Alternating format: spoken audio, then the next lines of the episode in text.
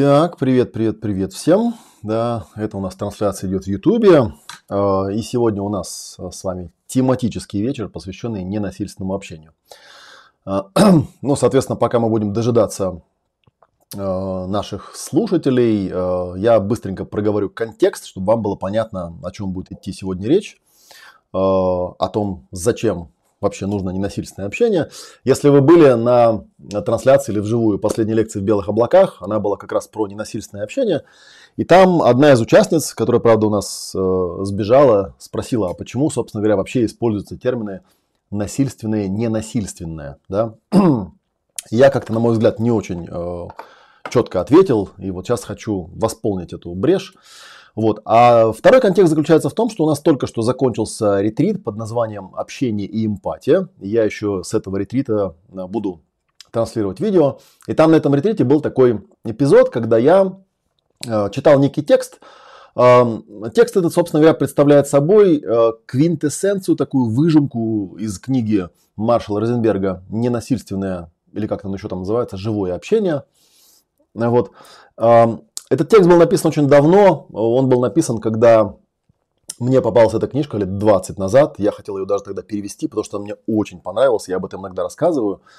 А, но чтобы, так сказать, информация не пропадала, я сделал полезное действие, которое я тоже всем рекомендую, когда вы берете что-то изучать. То есть я взял и кратенько законспектировал основные важные идеи для себя. У меня этот текст остался, он в 6 страниц у меня уместился, и вот сегодня я как раз этот текст вместе со своими комментариями хотел бы для вас озвучить. На самом деле то же самое я делал и на ретрите, э, собственно, общение эмпатия. Но вот я сейчас посмотрел, там видео, во-первых, оно там 2 часа идет, я думаю, что 2 часа вы просто не выдержите. вот, слушайте. А во-вторых, это, ну, все-таки ретрит это такая интимная обстановка, там я рассказываю какие-то истории, которые, ну, наверное, не стоит выносить за круг тех людей, которые там были, потому что у нас ретриты это такие камерные события для тех людей, которые специально туда приезжают, и все комментарии, все истории я предпочитаю, даже если они сняты на камеру, оставлять при себе. Поэтому я решил, что я просто заново все это начитаю, ориентируясь на, на вас, на ту аудиторию, которая есть. вот. Ну и прежде чем я начну, собственно говоря, читать, я прямо на экране буду текст показывать и проговаривать это все. Э, я хочу кое-какие моменты организационные напомнить. Э, и мы все ссылочки тоже под этим видео поставим. Да, кстати говоря, Данная трансляция идет у нас на канале в YouTube, так что, собственно говоря, подписывайтесь на основной канал, он все еще у нас работает, слава богу, да, поставьте лайк, подпишитесь, поставьте колокольчик, чтобы прямые трансляции не пропускать, потому что иногда бывают такие спонтанные прямые трансляции, вот такая, как сегодня, например. Ну и, соответственно, да, поделюсь с вами анонсами. Ну, первый, самый главный анонс, это то, что сегодня у нас состоялся первый а, эфир Telegram-квеста. На этом эфире было очень много людей, порядка 150. А, я вот этот конкретный эфир, я, в общем, там не рекламирую, чтобы людям просто не забивать поток. Если ты на квесте, то ты на квесте. Но если ты вдруг подписчик моего канала, то, пожалуйста, да, смотри и вот эти видео тоже. Вот, я даже тоже там на них ставлю обычно какие-то ссылочки. Вот сейчас, кстати, да, забыл поставить ссылку на это, этот эфир в канале. Давайте поставим. Называется «Ненасильственное...» Ненасиль постоянное общение в жизни, в жизни и в практике. Да, сегодня у нас 7 ноября, бывший праздничный день. да, и мы прямо сейчас да, в параметрах на него ссылочку воткнем. Так что можно было потом зайти и посмотреть. Все, теперь в календаре оно есть. Вот, то есть первое это Telegram Quest. Про Telegram Quest мы уже говорили, по ссылочке заходите, регистрируетесь и участвуете. Это будет две недели идти, там очень интересно получается, уже пошла движуха. А, на самом деле в группе, сейчас посмотрю даже, интересно, в группе у нас уже 344 подписчика, на канале точнее говоря, да, вот, так что, в общем, а, это необычно. И зрителей тоже необычно, потому что я обычно, когда в канале вещаю, вот сейчас у нас там, ну, полтора десятка зрителей заходит, потому что спонтанная трансляция. А там все-таки все веселей. Там движуха, и, в общем, до самого конца ноября движуха вся будет основная там. Это первый анонс. А, второй анонс, что завтра в Белых облаках у нас а, будет лекция. Белые облака – это культурный центр, который находится на улице Покровка, дом 4. Там в книжной беседке я как автор книжек, продающихся в этом книжном магазине, читаю лекции пару раз в месяц по вторникам. Так что приходите, если захотите вживую меня увидеть, вживую обнять или что-то обсудить про академию, про любые из наших мероприятий, приходите, я с удовольствием с вами пообщаюсь. Ну и у лекции тоже всегда есть какая-то тема. Э, наша тема завтрашняя называется «От телесной целостности до духовной зрелости». Вот, и тема эта будет посвящена следующему нашему ретриту, который у нас проходит на новогодние праздники – тоже ссылку на этот ретрит мы поставим, потому что это бомбический абсолютно ретрит, мой самый любимый, самый первый, самый крутой. Вот, если вы нам не были, то просто, просто must have, просто надо вписываться прямо сейчас, я вам скажу. Вот, если вы до сих пор не вписались, то вы очень-очень зря это сделали. Потому что это идеальный способ провести новогодний отпуск. Он идет со 2 по 10 а, января. Это мой способ праздновать Новый год. Каждый Новый год я традиционно начинаю с ретрита пространства и точки зрения. Или соло-практика Uno, еще было старое такое название. Так что если вы на нем еще не были, или даже если вы были, ну, те, кто были, у меня есть люди, которые по несколько раз э, заходят на все эти мероприятия, и они знают, насколько эти мероприятия ценны. Так, я вдруг увидел, что я забыл выключить телевизор. И он тут у меня фоново стоит. так. Знают, что ретрит можно проходить много раз. Потому что ретрит представляет собой особого рода практику. Э, очень важную, очень интересную. Так, следующий у нас анонс. Следующий у нас анонс заключается в том, что на этой неделе, потому что тоже несколько раз почему-то спрашивали, на этой неделе у нас ясное племя на Тульской в офлайне. Это танцевально-двигательная практика, тоже ссылку мы на нее поставим. Э, происходит она э, в ОМ-центре, так случайно получилось, что у меня есть одноименный центр. Но ОМ это не Олег Матвеев, а открытый мир в данном случае. На Тульской, наверное, если вы более-менее ходите на всякие тусовки, вы наверняка это место знаете.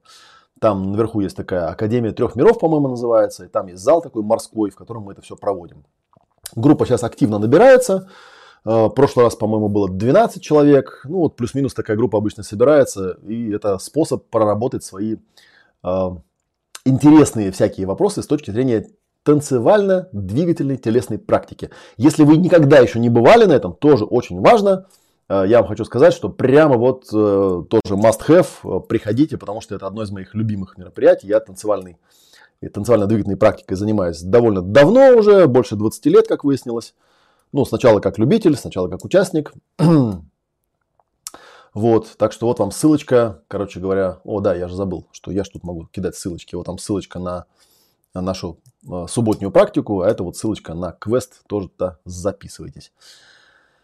А, так, что еще на неделе у нас будет, чтобы уж до кучи. 13 ноября, это воскресенье, у нас с утра возобновляется Ясное племя в онлайне. Тоже уникальное мероприятие, я про него много раз рассказывал.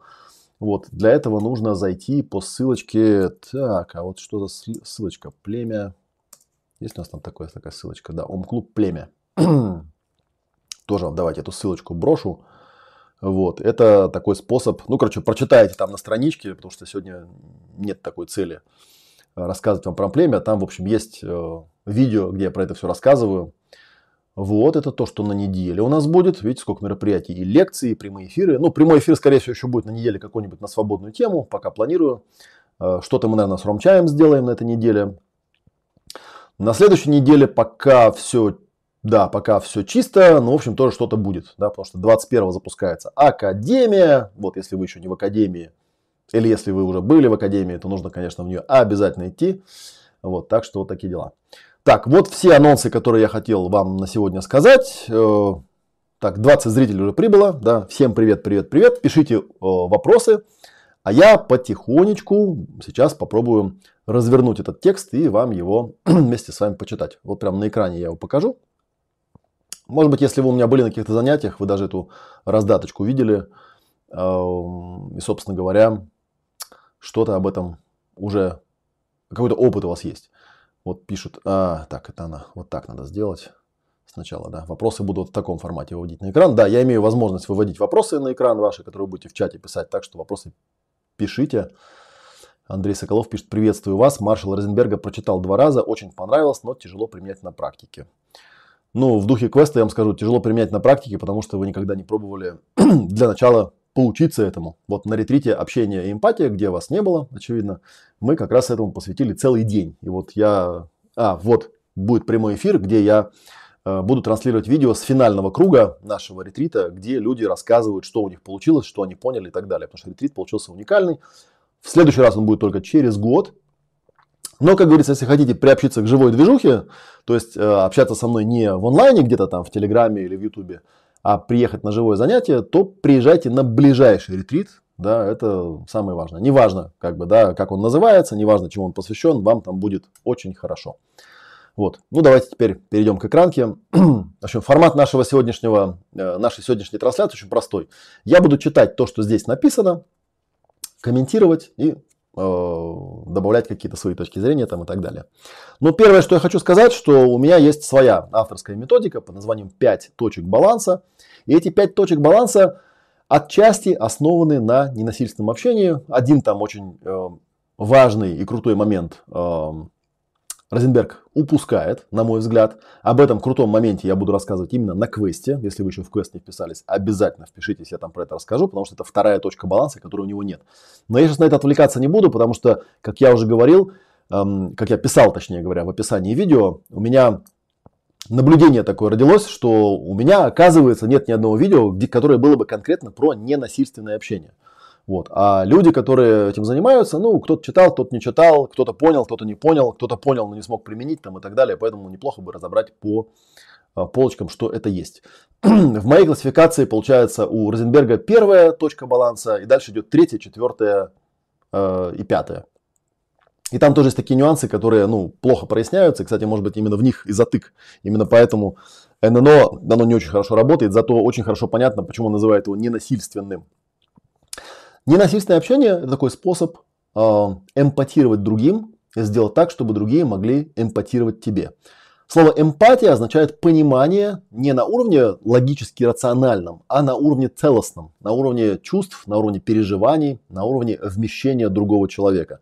Если вас такое определение устроит, то вот пользуйтесь им. Да? Эмпатия – это такое состояние, когда я могу другого человека вмещать э, и понимать его целиком, со всеми его происшествиями, но при этом не отождествляясь с этим человеком, четко понимая, что ну, я это я, он это он там, и так далее. Ну, на ретрите мы это еще компенсируем тем, что у нас первый блок ретрита, он посвящен формуле общения, и там мы отрабатываем формулу общения, в частности, навыки присутствия, э, навыки активного слушания, навыки управления общением. Это помогает очень сильно сгладить вот те самые моменты, из-за которых ННО на практике не получается, потому что на практике, как мне кажется, ННО более пригодно для проработки, как техника прояснения, чем как техника именно общения. Но у Маршала основной акцент идет именно на общение. Есть два потока. От меня к вам и от вас ко мне. Шаги там те же самые. Вот в этой табличке, которую я себе составил, я не помню, может быть в книжке такая табличка тоже есть. Э, слева, соответственно, поток от меня к вам или от меня к другому человеку, а справа поток от другого человека ко мне. И смысл заключается в том, что если я хочу, чтобы другой человек мог меня понять, Э, мне нужно честно выразить э, собственное состояние без обвинений или критики. И шаг первый называется наблюдение, то есть конкретные действия, которые я наблюдаю, вижу, слышу, вспоминаю, воображаю, которые способствуют или препятствуют моему благополучию. То есть когда я хочу донести до другого человека какую-то информацию, которая для меня эмоционально, энергетически значимо. Первый шаг это наблюдение. Необходимо дать ясное, точное и очевидное описание не устраивающей меня ситуации, конкретные реальные наблюдения, без обобщений, толкований или суждений, в терминах действий, без слов всегда и никогда, без угадывания мысли другого человека. То есть говорите то, в отношении чего вы уверенно сможете получить согласие о том, что это объективное описание ситуации. Катастрофически люди не умеют это делать, и это требует вообще отдельного тренинга. Вот на ретрите мы это по полочкам разбираем, потому что, как я уже сказал, для этого нужно очень э, хорошо уметь сортировать то, что с вами происходит. Ну и на квесте тоже мы об этом поговорим. То есть я э, свое, свою выгрузку начинаю с фразы «когда я там, да, воспринимаю то-то, то-то, то-то», и это такой фактор внешней реальности. Это то, что есть, то, что другой человек тоже увидит. Фактор номер два, номер два в системе Розенберга – это чувства. Это действительные динамические переживания, эмоции, гнев, подавленность, печаль, отчаяние, страх. То есть мысли, суждения, оценки поведения, описание отношений статичны, так что это не чувство. Это второй шаг. Как я себя чувствую в отношении этих действий? Да, я чувствую что? Это очень интересный момент, потому что, конечно, на свете очень мало систем, которые позволяют понять человеку, что такое чувство. У нас на самом деле на ретрите используется много чего. Используется, например, вот такой замечательный э, эмоциональный коврик. а, используется такой вот замечательный стенд. Нет, не этот стенд, другой стенд. Вот, стенд по эмоциям. Так, для этого нужно коврик выключить. Вот. Вот кусочек этого стенда. Это вот, вот у меня там сзади тоже стоит стенд. А, только это стенд про племя. Он такой высотой метр два. И там подробно изложены все, все, все, все эмоции, а, на которые можно ориентироваться. Это важный момент, без которого вообще не получается. Ну, коврик это вообще наш э, супер хит. Да, если вы не знаете, что такое эмоциональный коврик Олега Матвеева, то, опять же, вы полжизни потеряли, потому что вы не знаете, как работает а, второй шаг ННО или третья точка баланса в моей системе. а, следующий шаг э, это потребности. Жизненная энергия в виде потребностей, ценностей, желаний, ожиданий или мыслей, которые мои чувства создают. Так, давайте экранку я верну. То есть я чувствую что, да, как я себя чувствую в отношении к действий. И последний э, фактор называется запросы, э, который описан так. Необобщенные, совершенно конкретные на языке позитивных, понятных физических действий, поведения – не говорите другим, чего они не должны делать, это не дает информацию о том, что им делать. Не говорите другим о том, какими они должны быть или что они должны чувствовать, это невозможно делать просто по собственному решению или слишком туманно в описании. И не оправдывайтесь, это будет истолковано как попытка психологического давления. А, соответственно, четвертый шаг, да, это ясно выразить словами, что обогатило бы мою жизнь без каких-либо требований. Конкретные действия, которые хотел бы видеть реализованными. Да? И я хотел бы, чтобы ты то-то, то-то. То есть теперь, если собрать все эти шаги воедино, а шаги там такие, наблюдение, чувство, потребность, запрос, то получится формула примерно такая. Когда я вижу то-то, то-то, я чувствую, что то-то, то-то, потому что я нуждаюсь, нуждаюсь в том-то, том-то, и я хотел бы, чтобы ты сделал то-то, то-то. Вот такая очень довольно простая формула, очевидная, которую колоссально тяжело применять в жизни э, на каждом шагу. Вот, и я хочу сказать, что на самом деле, когда спрашивают, в чем смысл и предназначение ненасильственного общения, его можно э, кратко определить следующим образом. Это такой способ, который помогает человеку чувства соединить с потребностями и на основании этого выразить конкретный запрос ко Вселенной, к другим людям, э, ну вот, который при его выполнении вашу жизнь бы обогатил. На самом деле, если чуть-чуть отвлекаться в сторону, я вот говорил, что мои пять точек баланса – они основаны не только на ННО, но еще на нескольких других методиках, э, которые, э, ну, что-то я переводил, в частности, Дэвид Шнарх, у него я э, стащил термин точки баланса, у него там четыре точки баланса, у него другие точки баланса, я сейчас не буду в это вдаваться, это отдельная интересная тема. Э, есть Харольд Хендрикс, у которого есть такой душеутешающий диалог, или как-то он так называется. Там тоже очень похожие есть шаги. Есть э, система SET-C Марша Рейнольдс, которая ну, почти что то же самое, что ННО, плюс какие-то нюансы. Есть еще несколько методик, потому что эта методика на самом деле естественна. То есть любой человек, который так или иначе э, задавался вопросом, а как мне научиться до других людей доносить э, тот факт, что э, мои чувства вызваны какими-то потребностями, на основании этого я формулирую какой-то запрос, чтобы они меня понимали, да, потому что необоснованные запросы, они людьми воспринимаются как насилие. Это первый Э, ответ на вопрос, который задают. Почему это называется ненасильственное общение? Потому что когда человек не понимает, на основании чего у него что-то просят или его о чем-то спрашивают, он просто не, э, ну, он не видит обоснования, и он ощущает это как некое требование, некий такой, некое насилие над собой, и он думает, блин, что за фигня вообще происходит. Но сейчас мы дальше по полочкам это разберем. Прежде чем мы пойдем дальше, давайте посмотрим еще на вторую э, колоночку, правую. А, который относится к потоку, когда к вам кто-то обращается, естественно, что люди вокруг вас, они таким образом общаться не умеют, и вам приходится для того, чтобы им поэмпатировать, всю работу сделать за них. Вот первая часть, первая колонка левая, это называется жираф вовнутрь. Есть такое понятие шакал и жираф у Розенберга. Ну, шакал это человек, который общается не насильственно, а жираф, который общается ненасильственно. Вот первая часть жираф для себя, это жираф вовнутрь. Да, то есть, когда я там конкретные действия, которые я наблюдаю, вижу, слышу, вспоминаю, которые способствуют или препятствуют моему благополучию, как я себя чувствую в отношении этих действий, жизненная энергия в виде потребностей, ценностей, желаний, ожиданий и мыслей, которые эти мои чувства создают, и конкретные действия, которые я хотел бы видеть реализованными. И здесь всегда, конечно, работает э, правило э, сначала обеспечить кислородной маской себя, а потом соседа. Потому что если вы жирафа вовнутрь для себя не сделаете, то жирафа наружу будет делать крайне тяжело, и, скорее всего, он будет воспринят как некое такое непрошенное вмешательство в личные границы. просто потому, что вы не сможете нормально обосновать. Но тем не менее, если человек на вас там как-то выгружается, не следуя никакому формату, то вам придется все то, что он на вас выгружает, тоже разложить по четырем полочкам, тем же самым. То есть конкретные действия, которые я наблюдаю, вижу, слышу, а конкретные действия, которые ты наблюдаешь, видишь, слышишь, вспоминаешь, воображаешь, которые способствуют или препятствуют твоему благополучию.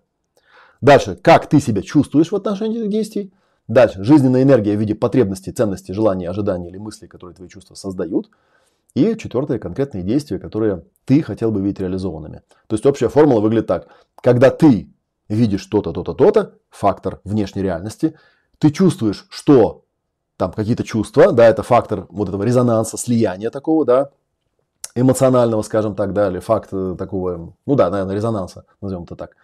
Далее идет фактор э, потребности, да, потому что ты нуждаешься в том-то, том-то. Это фактор внутренней реальности. И дальше идет просто запрос. Да, и ты хотел бы, чтобы я сделал то-то, то-то. Вот, ну, а там дальше описание те же самые. То есть с пониманием, написано, с пониманием принять твое состояние, не принимая его как обвинение или критику, с пониманием принять то, что обогатило бы твою жизнь, не слыша в этом каких-либо требований. Вот, звучит очень просто, очень легко и абсолютно неприменимо на практике, как правило, для большинства людей.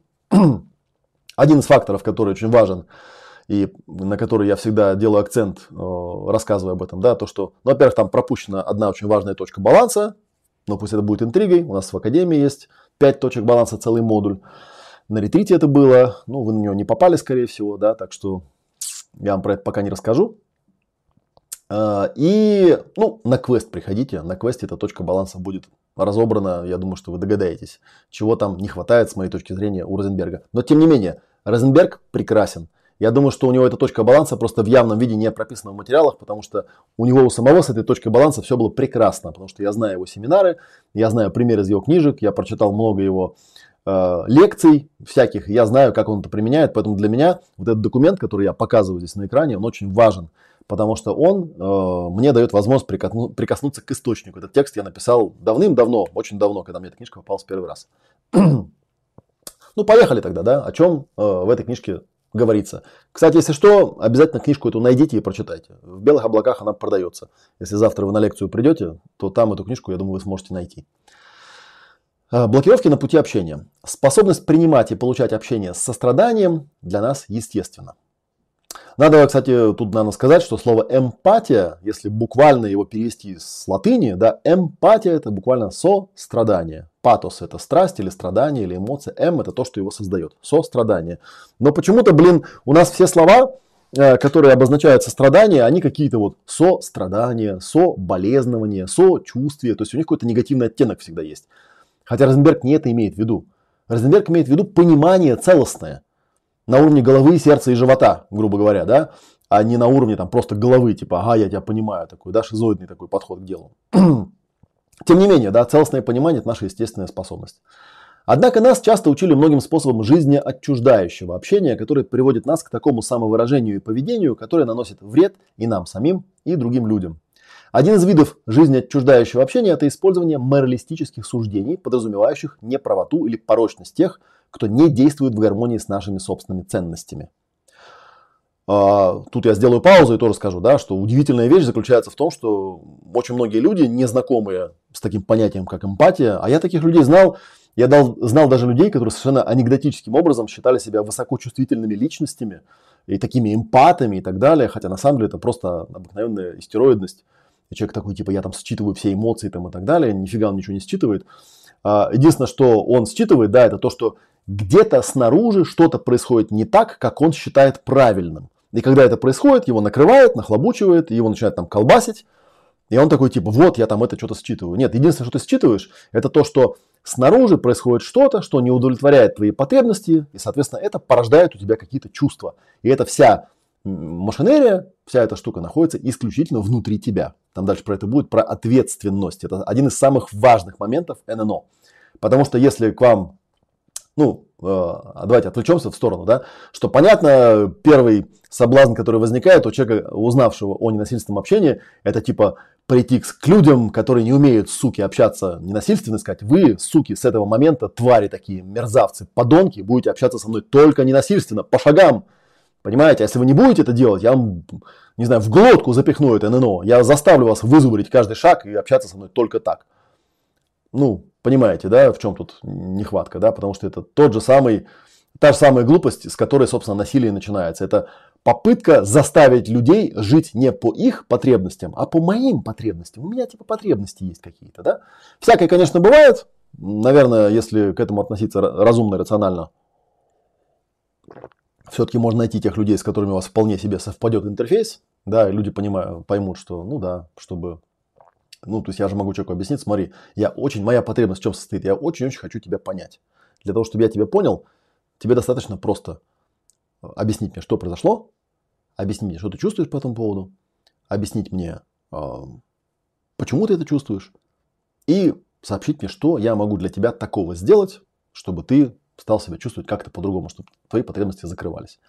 Вот. И сейчас мы об этом договорим, что ННО, собственно говоря, заключается в том, что на каждом из шагов, на каждом из этих шагов, на шаге наблюдения, на шаге чувства, на шаге потребностей, на шаге запросов, нужно уметь отделять моралистические суждения от реальных наблюдений, от реальных чувств, от реальных потребностей и от реальных запросов. Потому что если вы вместо этого начинаете человека грузить своими вот этими представлениями о том, как должно быть, и ключевое слово здесь своими представлениями, Смысл не в том, что так не должно быть, а смысл в том, что это ваше представление, а тот другой человек это не вы. И он никак не догадается о ваших потребностях, если вы ему об этом ртом не скажете, как взрослый человек. А, другой вид такого общения – это использование сравнений, блокирующих сострадание в отношении самих себя и других людей. Ну, тоже как бы понятно, да, то есть иногда бывают такие тоже люди интересные, да, которые говорят, вот ты себя ведешь не как ведут себя нормальные мужчины. Вот нормальные мужчины, ну какие-то там теоретически нормальные мужчины или там нормальные женщины, к примеру, да, они себя как-то вот так ведут, начинают тебя с кем-то сравнивать. Причем тут твои потребности, причем тут мои потребности, вообще непонятно. То есть жизни в этом нет от слова совсем. Да, а я вот чуть-чуть листаю назад и хочу сказать, что шаг потребностей там описан как жизненная энергия. Жизненная энергия в виде потребностей, ценностей, желаний, ожиданий или мыслей, которые мои чувства создают. То есть, если вы ориентируетесь на какие-то свои там стереотипы или на какие-то сравнения там и так далее, то у вас этого контакта не происходит. Ну и закономерно, скорее всего, вас просто пошлют нахрен, несмотря на все ваши запросы там и так далее. Жизнь отчуждающее общение затуманивает осознание нашей собственной ответственности за наши мысли, чувства и поступки. Выражение наших желаний в виде требований – это еще одна особенность языка, блокирующего сострадание. А, Еще раз подчеркнем, что у Маршала именно акцентируется такой момент, что речь идет именно о языке, то есть о том, как я говорю. И это тоже очень важный момент, потому что там внутри себя я, может быть, даже могу все понимать. Проблема в том, что другие люди, они не поймут этого телепатически. И э, им нужно дать это в таком формате, чтобы они могли декодировать, чтобы они могли понять, что там у вас произошло, что вы чувствуете, какие у вас потребности, чего вы хотите конкретно от меня, каких действий. Тогда это понятно. Причем понятно именно на уровне таком, да, на уровне обоснования, на уровне понимания того, что, что там вас э, обогатило бы или что вам мешает там, и так далее, а не на уровне там такого типа, что тут непонятного, да, такой вот фигни. Это очень важный момент, который тоже стоит помнить. Моралистические суждения. В мире суждений наш интерес направлен на вопрос, кто есть что. То есть оценка или обесценивание других людей. А на самом деле анализ других людей всегда основывается на выражении наших собственных потребностей или ценностей. Ну, я уже об этом говорил. Вот в этом-то и проблема. Но обзывать и оценивать людей означает вести к росту насилия. Очевидно. Ну и сравнение даже тоже разновидность оценки, да, такая некая хитрая, типа якобы я тебя оцениваю не от своей персоны, да, а вот от других идеальных людей. Вот. Ну и, соответственно, вот один из важных моментов – это отказ от ответственности. Один из важных моментов – насилия. Мы в общении склонны затуманивать осознание личной ответственности. Первое. Не указанием явных причин, э, личных причин да, какого-то действия. Второе. Сваливание ответственности на наше состояние, диагноз, личную или психологическую историю. Третье. На действия других. Четвертое. На авторитеты. Пятое. На давление группы. Шестое. На оргполитику, правила и требования властей. Седьмое. На социально-половые роли в обществе. Восьмое. На неуправляемые импульсы. Тут пора, понятно, что каждый из этих пунктов можно развернуть. Мы на ретрите это делали. Просто каждый из них можно развернуть и о нем рассказать целую лекцию, да, прочитать о том, как это происходит. Вот. Но э, я слышал, например, такие вещи, то есть даже когда я к человеку подходил и говорил, смотри, я очень хочу тебя понять, но у меня есть такая особенность, да, я испорчен чистым подходом, я испорчен ННО, Поэтому, несмотря, что бы ты на меня не выгружал, первый мой вопрос будет, что конкретно случилось. Я постараюсь понять, что ты наблюдаешь. Нам нужно э, найти вот эту внешнюю общую реальность. Э, это первый фактор, он очень простой. Второе, я попытаюсь, э, ну, я не знаю, там, да, в некоторых случаях там могу даже там расстелить тебе, так и быть, этот коврик, да, и попрошу тебя по этому коврику походить, показать мне, что ты чувствуешь. Третье, когда мы все эти чувства выгрузим и почувствуем эту энергию, я спрошу тебя, окей, и что бы ты хотел или хотела от меня, чтобы я сделал, да? Ну, или какая там у тебя потребность, потому что мне это тоже важно понимать. Вот. И четвертое, это какой конкретно ко мне запрос. И вот один из странных таких моментов, который часто возникал в общении с некоторыми людьми, они такие мне, знаете, как говорили, да ты сам так не делаешь. И я в этом месте зависал. Да какая разница? Если это твоя ситуация, то это твоя ответственность. Если ты хочешь какую-то ситуацию для себя уладить, и ты это инициируешь, то это твоя ответственность. Взять э, на себя. У ответственности есть такое очень хорошее определение, оно мне очень нравится. Ответственность – это способность и готовность признать себя причиной чего-то. Взять на себя статус источника чего-то. Очень важное определение, которое дает человеку возможность понимать, что ответственность – это не вина. Ответственность – это ощущение и осознание собственной причинности. Вот. И может быть для кого-то это огромное открытие, для меня это очевидно, что все, что ты наблюдаешь, все, что ты чувствуешь, все, чего ты хочешь и все, о чем ты просишь других людей, это исключительно и э, абсолютно твоя собственная личная ответственность. Это твои ценности, твои потребности, твоя реальность, твои переживания и так далее. Я к этому отношение имею постоку поскольку, да, я вот попался э, вот к тебе, э, как это называется, рядом с тобой оказался. По этому поводу я еще очень люблю цитировать такую известную штуку, называется «Молитва гештальтиста». Вы, наверное, ее помните, да? «Я родился на этот свет не для того, чтобы соответствовать твоим ожиданиям, а ты родился на этот свет не для того, чтобы соответствовать моим. Если нам с тобой удастся найти стыковку, прекрасно. А если нет, то с этим ничего не поделаешь. И таким образом, отвлекаясь чуть-чуть в сторону, для меня 5 точек баланса – это такой форсированный способ э, достижения критической массы, который позволяет принимать правильные решения – ну, или... То есть, соответственно, да, бывают такие люди, забегая вперед, с которыми просто несовместимый интерфейс. Сколько бы ты ни пытался до человека донести, что это в его же собственных интересах, а, ну, все-таки как бы пытаться свои ситуации как-то осознавать, прорабатывать и выгружать в понятном формате, ну, некоторые вот они считают, что нет. Вот мои ценности, они правильные, я вот все понимаю правильно и хорошо, а ты вот дурак, ничего не понимаешь, как бы, да, и вообще ты сам так не делаешь, ты вот мою ситуацию почему-то не хочешь раскладывать по моим полочкам, э, хотя почему не хочу, пожалуйста, расскажи мне, что к чему, по шагам, я с удовольствием э, тебя пойму, но вот почему-то не получается. Соответственно, вот я начал говорить, да, что у Розенберга у него акцент основной ставится на общение. И он говорит о том, что надо стремиться заменить выражение, которое подразумевает отсутствие выбора, на выражение, которое дает подтверждение наличию выбора. То есть я делаю выбор – видеть ситуацию вот так. Я делаю выбор чувствовать то, что я чувствую. Я делаю выбор, что вот эти потребности для меня важны. И я делаю выбор, э, о чем я других людей буду просить, что они э, должны сделать, ну, должны неправильное слово, что я хотел бы, чтобы они сделали, как там очень хорошо было написано,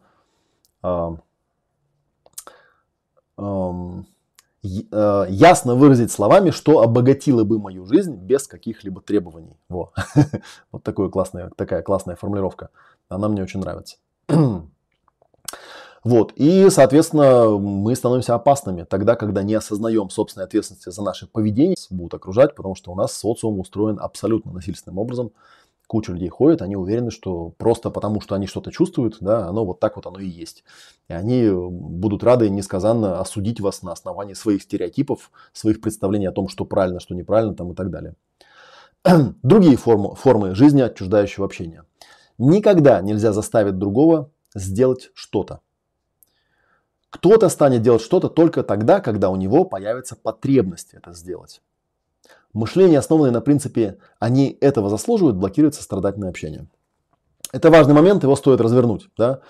А, потому что многие с этим спорить тоже начинают, что никто и никогда не будет делать чего-то, а, если у него нет потребности это сделать. Это один из законов достижения критической массы, то есть один из законов, который заставляет меня перестать прокрастинировать или перестать быть перфекционистом.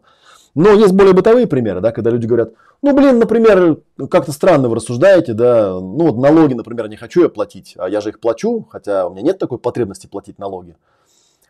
Ну, хотя тут возражение очень простое. Ну, а если ты не будешь платить налоги, что с тобой случится? Ну, тебя, да, посадят в тюрьму, грубо говоря. Ну так вот, у тебя же есть потребность оставаться свободным человеком. Вот поэтому ты и платишь налоги, вот и все. Просто штука заключается в том, что мы не живем в некой сферической идеальной вселенной. Вокруг нас есть социум, вокруг нас есть другие люди. И эти люди иногда создают нам такие условия, да, имея власть, например, имея влияние, что мы ну, как-то должны найти какой-то способ жить все-таки в социуме, а не просто там типа в некой ну, в конце концов, как говорится, если у тебя до такой степени это важная потребность, можешь там сбежать куда-нибудь в Сибирь, в западную, да, и жить там в тайге и не платить налоги, да, такие люди тоже бывают. Или там как-то, я не знаю, там стать мошенником, там поменять имя, фамилию, там все зашифроваться и тоже налоги не платить, ради бога. Если ты настолько считаешь, что это так важно. Для меня это не настолько важно. Я, кстати, никогда не понимал всю эту бредятину, что типа, ой, в России невозможно делать бизнес, потому что там пиздец, там налогами задавят там и так далее. Я не знаю, я, у меня легальное юрлицо, я всегда платил все налоги, и в чем там проблема заплатить налоги, я не понимаю. Может, у меня просто бизнес такой, но я как бы по себе сужу, о чем говорю. так что, так что вот. Так, ну поехали. Наблюдение без оценивания. Первый компонент ННО, ННО это ненасильственное общение, подразумевает отделение наблюдения от оценивания. Если мы сочетаем наблюдение с оцениванием, другие склонны видеть в этом критику и сопротивляться тому, что мы говорим. НЛО – это способ самовыражения, не приветствующий статичное обобщение. Вместо этого наблюдения должны содержать указания времени и контекста. То есть наблюдение, грубо говоря, это кто, что, когда, где, сколько, как. Э, то есть простые вещи, как э, часто у меня студенты сравнивают, как в милицейском протоколе. Да? То есть найден предмет, сделанный из металла светлого цвета. Да, там даже не пишут, что это алюминий, потому что я не знаю, я химанализ не делал, поэтому не, не факт. И суть заключается в том, что, как я уже говорил, первый шаг это фактор внешней реальности. Как минимум мы с тобой должны согласиться, что вот что-то там произошло, и то, что, можно, то, что произошло, можно наблюдать, то есть можно увидеть глазами, можно снять камерой, да, и можно сказать, что да, это реально присутствовало, да, то есть это некое там, условно говоря, объективное описание ситуации. Потому что если человек тебе начинает сообщать что-то другое, например, делать какие-то дорисовки, домыслы и так далее, типа в качестве наблюдения дает тебе какую-нибудь фигню, типа ты вел себя неуважительно. Ну, неуважительно это оценка. Да, оно статично. Что конкретно ты наблюдал? Да, такой. Там как-то, помню, у Розенберга был такой пример, что он как-то пришел э, улаживать какую-то ситуацию в какой-то конторе, и там ему говорят, ну, вот у нас есть такая одна сотрудница, она все время всех орет, и это очень неприятно. Ну, ну, я подумал, ну окей, я пришел к работникам, э, пришел к этой сотруднице и говорю, вот на вас там жалуются, что вы на всех орете. А она говорит, кто орет на всех? Я ору, я вообще ни на кого не ору никогда. Ну, я подумал, окей, то есть у человека, видимо, настолько низкая осознанность, что он этого не понимает. Но потом он им сделал очную ставку, и как он сам описывает, и типа, и тут я увидел, как она орет. И я понял, что вот то, как она раньше со мной разговаривала, это она не орет. Это как бы она просто разговаривает, да, вот такие есть у людей нормативы, опять же, да, то, что для кого-то там орет, ну, опять же, да, тут, наверное, отвлекая в сторону, правильная была вот такая вещь, она говорит слишком громко для меня, по моим меркам, по моим потребностям. А там мало какие у человека штуки, мало у него была семья, может, он итальянец, да, они там все так разговаривают. Следующий шаг – это идентификация и выражение чувств. Второй компонент, необходимый для самовыражения, это чувство – надо развить у себя запас слов, позволяющих ясно и точно идентифицировать свои эмоции, что позволит легче строить контакт с другими. Ну, тут я дальше написал свои комментарии, я уже это показывал, да, то есть у нас э, в ясной практике это достаточно проработанная тема, потому что у нас есть с одной стороны эмоциональный коврик, с другой стороны у нас есть вот этот вот стенд, и мы его постоянно используем. То есть здесь э, мы не пользуемся таким как бы словарем эмоций, да, потому что для того, чтобы понять, что такое эмоции, нужно сначала разложить и привязать их к чему-то. И на коврике, на эмоциональном коврике эти эмоции привязаны к биологической адаптации, к конкретному физическому поведению тела. А вот эта большая на стенде, которая шкала, я называю попа, полная отмена, полная актуализация. Эта шкала привязана к состояниям намерения. Там она от полной отмены да, и апатии внизу до там, гармонии и э, блаженства и полной актуализации вверху. Все остальные эмоции там очень красиво раскладываются. вот. А, и это прям прорабатывается. И здесь написано, выражение нашей уязвимости помогает разрешить конфликты. Почему возникает слово уязвимость здесь? Потому что настолько нас приучили, а, что в общении с другими людьми лучше вообще не рассказывать ничего о том, что я чувствую и о том, что мне надо, и тем более ни о чем никого не просить, что люди считают, что это очень опасно. Почему это опасно? Потому что если люди узнают, что я чувствую, они смогут меня как-то троллить, если люди узнают тем более мои потребности, то они будут знать мои типа слабые места. Вот. И это очень странная история, потому что люди реально в это прям боятся, да, кому-то что-то сказать. Типа, они предпочитают работать по принципу, ну, типа, сами догадайтесь. Вот особенно это выглядит ужасно в близких семейных отношениях, когда люди вместо того, чтобы просто, э, не знаю, изначально обсудить, что кому там нравится, что кому не нравится и какие у кого потребности там и так далее, они рассчитывают на то, что партнер, там, муж, жена как-то сам догадается, хрен пойми на основании чего, какие у меня потребности. И единственная обратная связь, которую он получает, это в виде негативных чувств и переживаний и эмоций, которые возникают в тех ситуациях, когда эти потребности не удовлетворяются. Но даже при этом иногда очень тяжело от человека добиться, что конкретно произошло, какие у него потребности и что конкретно нужно для него сделать, чтобы ему стало легче. Понимаете, какая фигня? Вот такая беда. Вот. Ну и плюс, естественно, в ННО очень большой акцент делается на... Э, в ННО отличают выражение действительных чувств от слов и суждений, которые описывают мысли, оценки и толкования. А, вот такие, такая беда, потому что очень часто люди да, под э, переживанием, э, ну, язык позволяет такие вещи делать, вот особенно часто это встречается, да, вот у эмпатов и высокочувствительных личностей, они говорят, типа, я чувствую, что ты меня игнорируешь, или я чувствую, что ты меня обижаешь, или я чувствую, что ты меня э, не уважаешь, да, это не чувство, это оценки, и именно так их следует воспринимать. Это попытка тебя сравнивать с какими-то их внутренними неозвученными потребностями, переживаниями. и они, это, ну, они, язык как бы позволяет это обозначить как чувство. Э, ну, самый простейший пример, я на примерах поясняю, да, что вот там на каком-то семинаре был такой хороший, яркий пример, когда э, там жена жалуется на мужа, и она говорит, вот я чувствую, что он меня игнорирует. А ведущий спрашивает, ну, игнорирует это оценка, да, что ты на самом деле чувствуешь? Вот когда ты говоришь, что он тебя игнорирует, что ты чувствуешь? Ну, и дама такая, типа, я еще не понимаю. Ну, я чувствую, что он игнорирует. И ведущий приводит такой пример. Говорит, ну, смотри, вот ты ночью идешь по улице, по переулку темному, там стоят такие гопники, такие курят, и такие тебя игнорируют. Что ты чувствуешь? Он такой, о, я чувствую облегчение. Вот, это то, что ты чувствуешь. А то, что они тебя игнорируют, ну, это можно, может быть, это первый шаг, да, наблюдения, может быть, там, ты видишь, что они на тебя не смотрят, там, да, там, не совершают никаких движений в твою сторону, это да.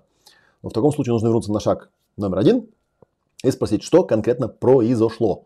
То есть, что конкретно он сделал или не сделал такого, что тебя как-то задело и не устроило, да, на уровне наблюдения, на уровне вот этой виртуальной камеры, да, на которой можно было это все снять. Понимаете, да, о чем я? Это важный момент. Соответственно, важные моменты, да, это отличать свои чувства от мыслей, то, что мы чувствуем от своих оценок своего состояния, и то, что мы чувствуем от своих оценок реакции или поведения других в отношении нас. Ох, я чувствую, да, абстрактноватый текст. Но опять же, да, это, такие тексты, они обычно требуют достаточно хорошей проработки на практике. Ну, в общем, короче, приезжайте на ретриты и приходите на квест, мы с этим более подробно разберемся с вами. Да? Давайте пока. Моя задача была вот этот текстик озвучить, просто чтобы на канале было какое-то объяснение. Поверьте мне, что это не просто текст, который я озвучиваю. Для меня это основа конкретной практики. Я называю это ясная практика жизни. И эта конкретная практика, она для меня э, проявлено в очень понятных таких, э, в очень понятных и ясных ситуациях.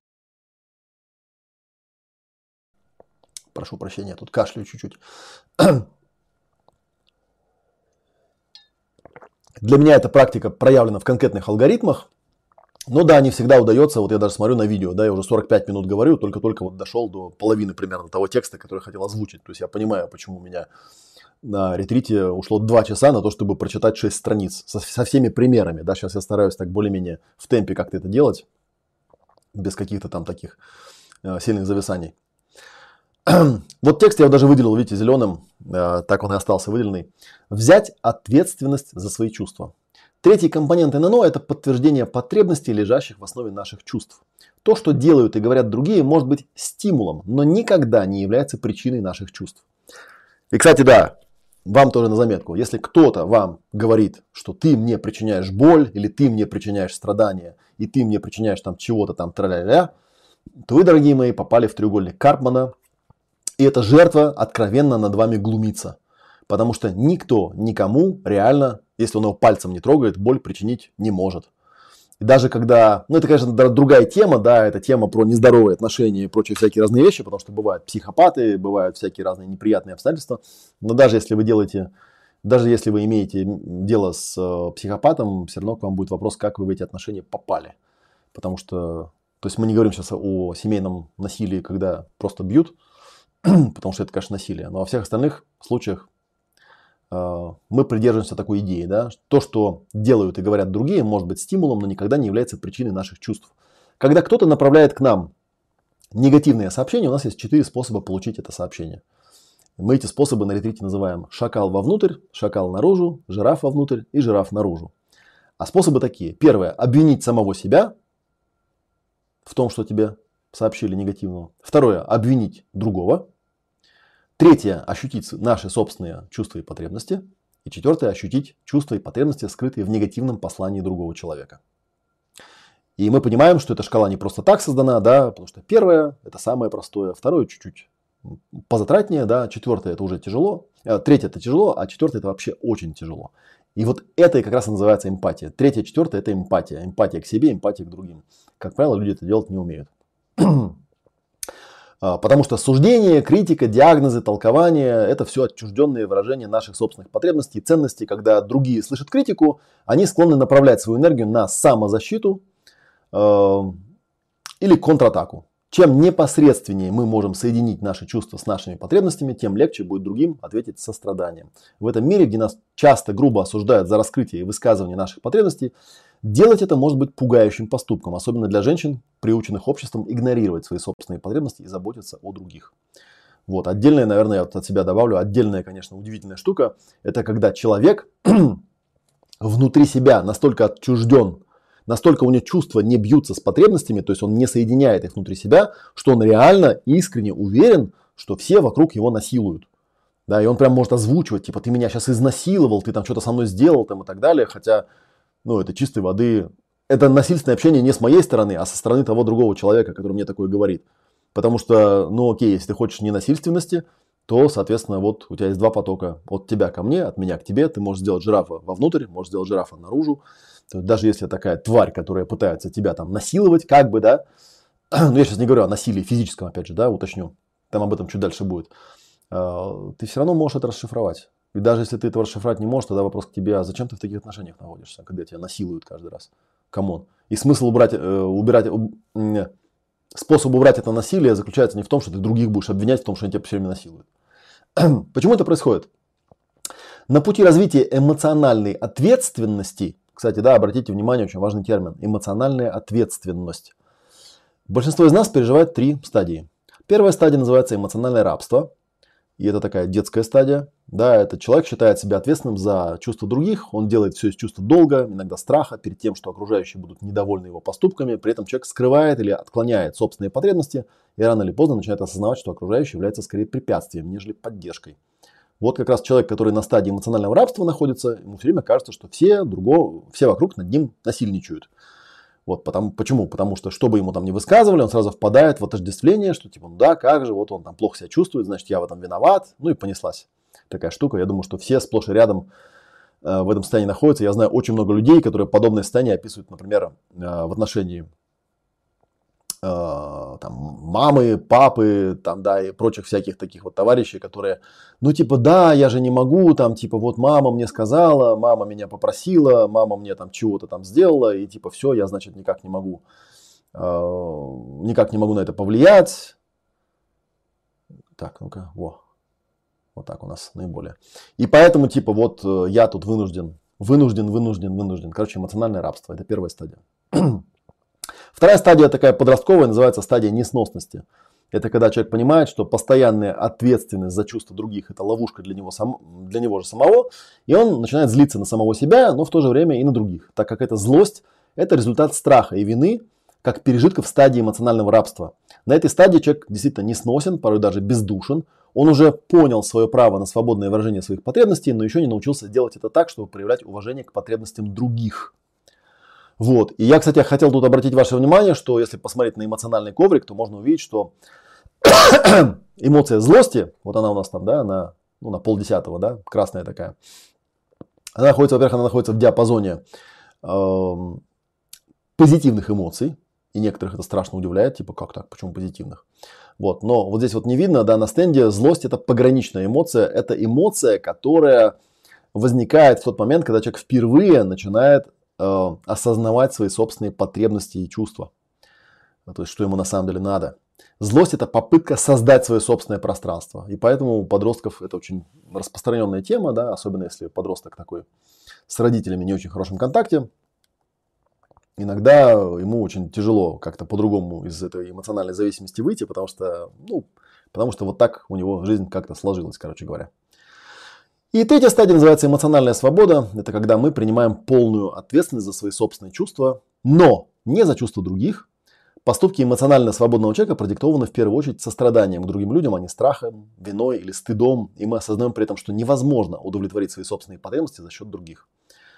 Вот, вот такая вот идея, да, что я – это я, ты – это ты. Я родился на этот свет не для того, чтобы соответствовать твоим потребностям, а ты родился на этот свет для того, чтобы соответствовать моим потребностям. Независимо от того, в каких ролях мы друг другу оказались, мы автономные, самостоятельные, самодостаточные живые существа, и мы можем либо построить наши отношения на осознанных э, правилах партнерства, то есть делясь друг с другом своими наблюдениями, чувствами, потребностями и запросами, либо попытаться загонять друг друга в матрицу, в треугольники всякие там и так далее. Поэтому очень важно отличать искреннее общение от попыток мотивировать посредством, посредством обвинений, увязывать свои чувства со своими потребностями. Да, я чувствую что-то, потому что Такая вот потребность. И когда мы выражаем свои потребности, наши шансы их удовлетворять, удовлетворить повышаются. Если мы не ценим свои потребности, другие тем более их не оценят. Это важный, важный, важный тоже момент, который у нас даже в российском менталитете, к сожалению, очень э, недооценивается. Я вот там приводил пример. Есть такая дама, у которой когда-то учился синхронному переводу, э, Елена Владимировна Вессон, Лин Вессон. Э, она рассказывала такой пример как а, она живет в Америке, она дочь людей, которые, по-моему, после революции еще уехали в Америку, но она хорошо говорит по-русски, занимается синхронным переводом. И она рассказывала такую историю, когда а, одна ее подруга, ну, у нее там была подруга, которая недавно эмигрировала в Америку, и вот однажды э, Лин звонят какие-то люди из университета, говорят, слушай, нам нужен преподаватель русского языка, но чтобы не просто преподавал русский язык, а чтобы был такой массовик, затейник, чтобы какие-нибудь квесты придумывал, в походы ходил с разными людьми, там, со студентами и так далее, и так далее. Вот нам такой нужен. И она вспомнила про эту свою подругу, потому что она там в своем там Кемерове или откуда там была, она вот как раз такой была, массовик, затейник, она прям там, студенты ее очень любили. Вот. И она порекомендовала этого человека этому университету, и получилось следующее. То есть э, ей через какое-то время звонят из этого университета, говорят, слушай, что ты нам прислал какого-то вообще непонятного человека, она вообще никакая. Мы там с ней пытались проводить интервью какое-то, да, мы ничего не поняли, что она умеет вообще. По-моему, она нам не подходит. И она э, с удивлением говорит, как, она же у себя там в Кемерово, она и вот это делала, и вот это, и вот это, и вот это, и вот это, и вот это. Она вообще такую пламенную речь им задвинула на тему того, какой она крутой специалист. На что он на том конце провода страшно удивились, сказали, а почему нам про это ничего не рассказала? И она позвонила подруге и сказала, а почему ты никому ничего про это не рассказала. Она говорит, ну что я буду хвастаться, надо быть скромнее. И пришлось ей, ну вот книжка у Лин называется «Русские проблемы в английской речи», а ей пришлось объяснять, что у нас в Америке так не принято. Если ты что-то хочешь добиться, нужно свои чувства связывать с своими потребностями, эти потребности открыто выражать и рассказывать, кто ты есть, чем ты занимаешься и так далее, и так далее. Если ты сам себя не продашь, никто тебя не продаст.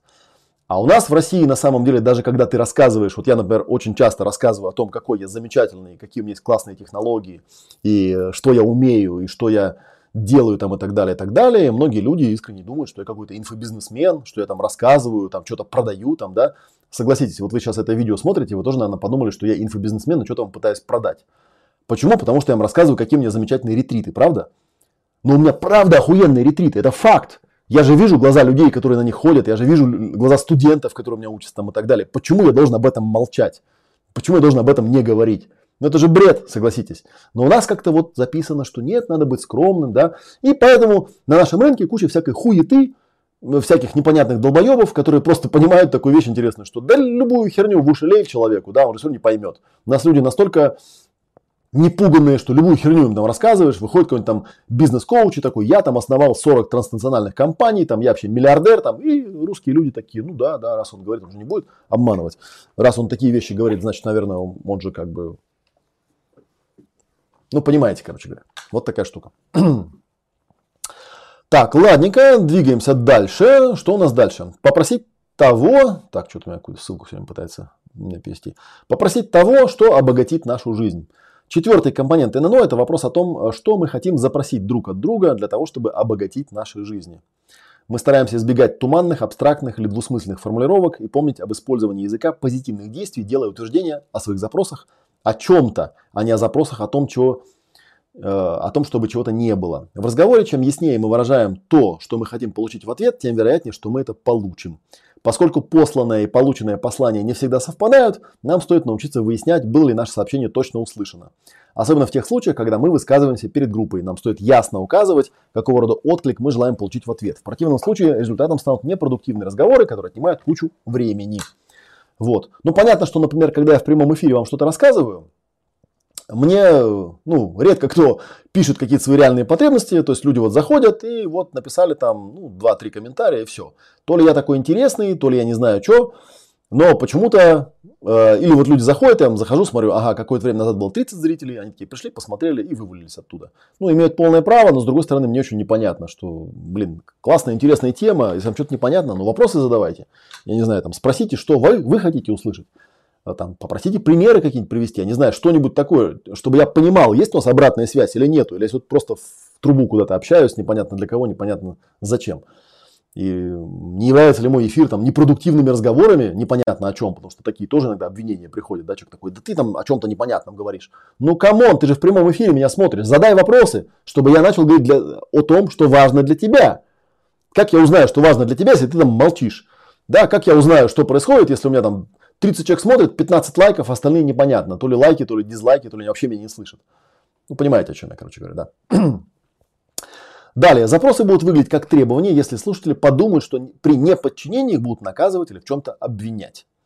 Мы можем помочь им навериться тому, что это запрос, а не требования, указав на наше желание, чтобы они сделали это только в том случае, если они могут это сделать по собственному решению.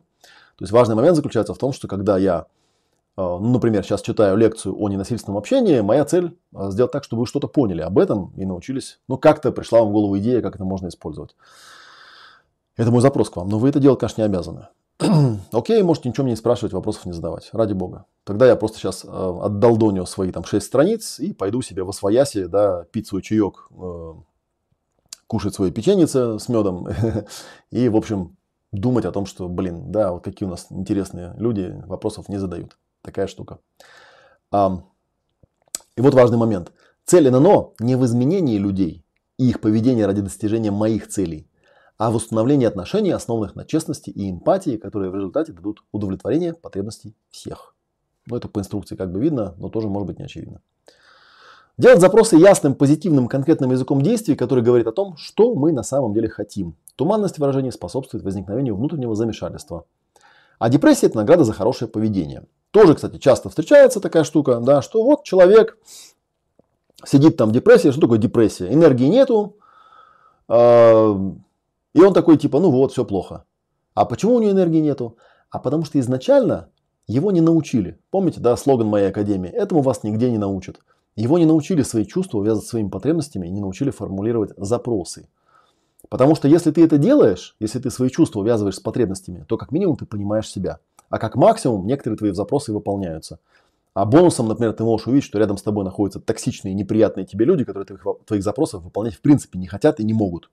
Или не могут, например, да, ну там токсичные, ладно. Многие люди просто не могут выполнять запросы. Поэтому что ты с ними делаешь, непонятно. Это вот мой классический пример, да, когда идешь там к яблоне и докапываешься до яблони. Почему эта яблоня не хочет тебе давать винограда, да, да потому что она яблоня, она не может.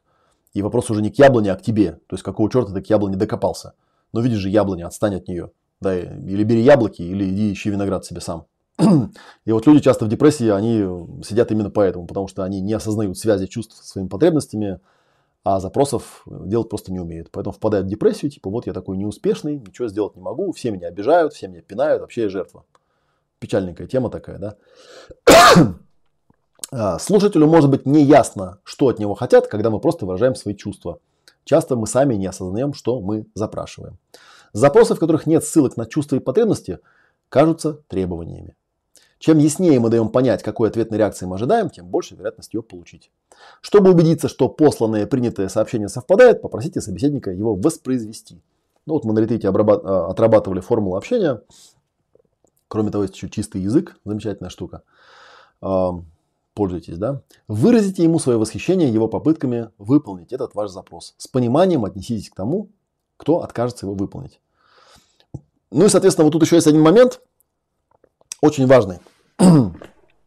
Как определить совпадают у вас все-таки интерфейсы с тем, кто с вами почему-то по какой-то причине все-таки решил взаимодействовать или не совпадают. А, критерий очень простой.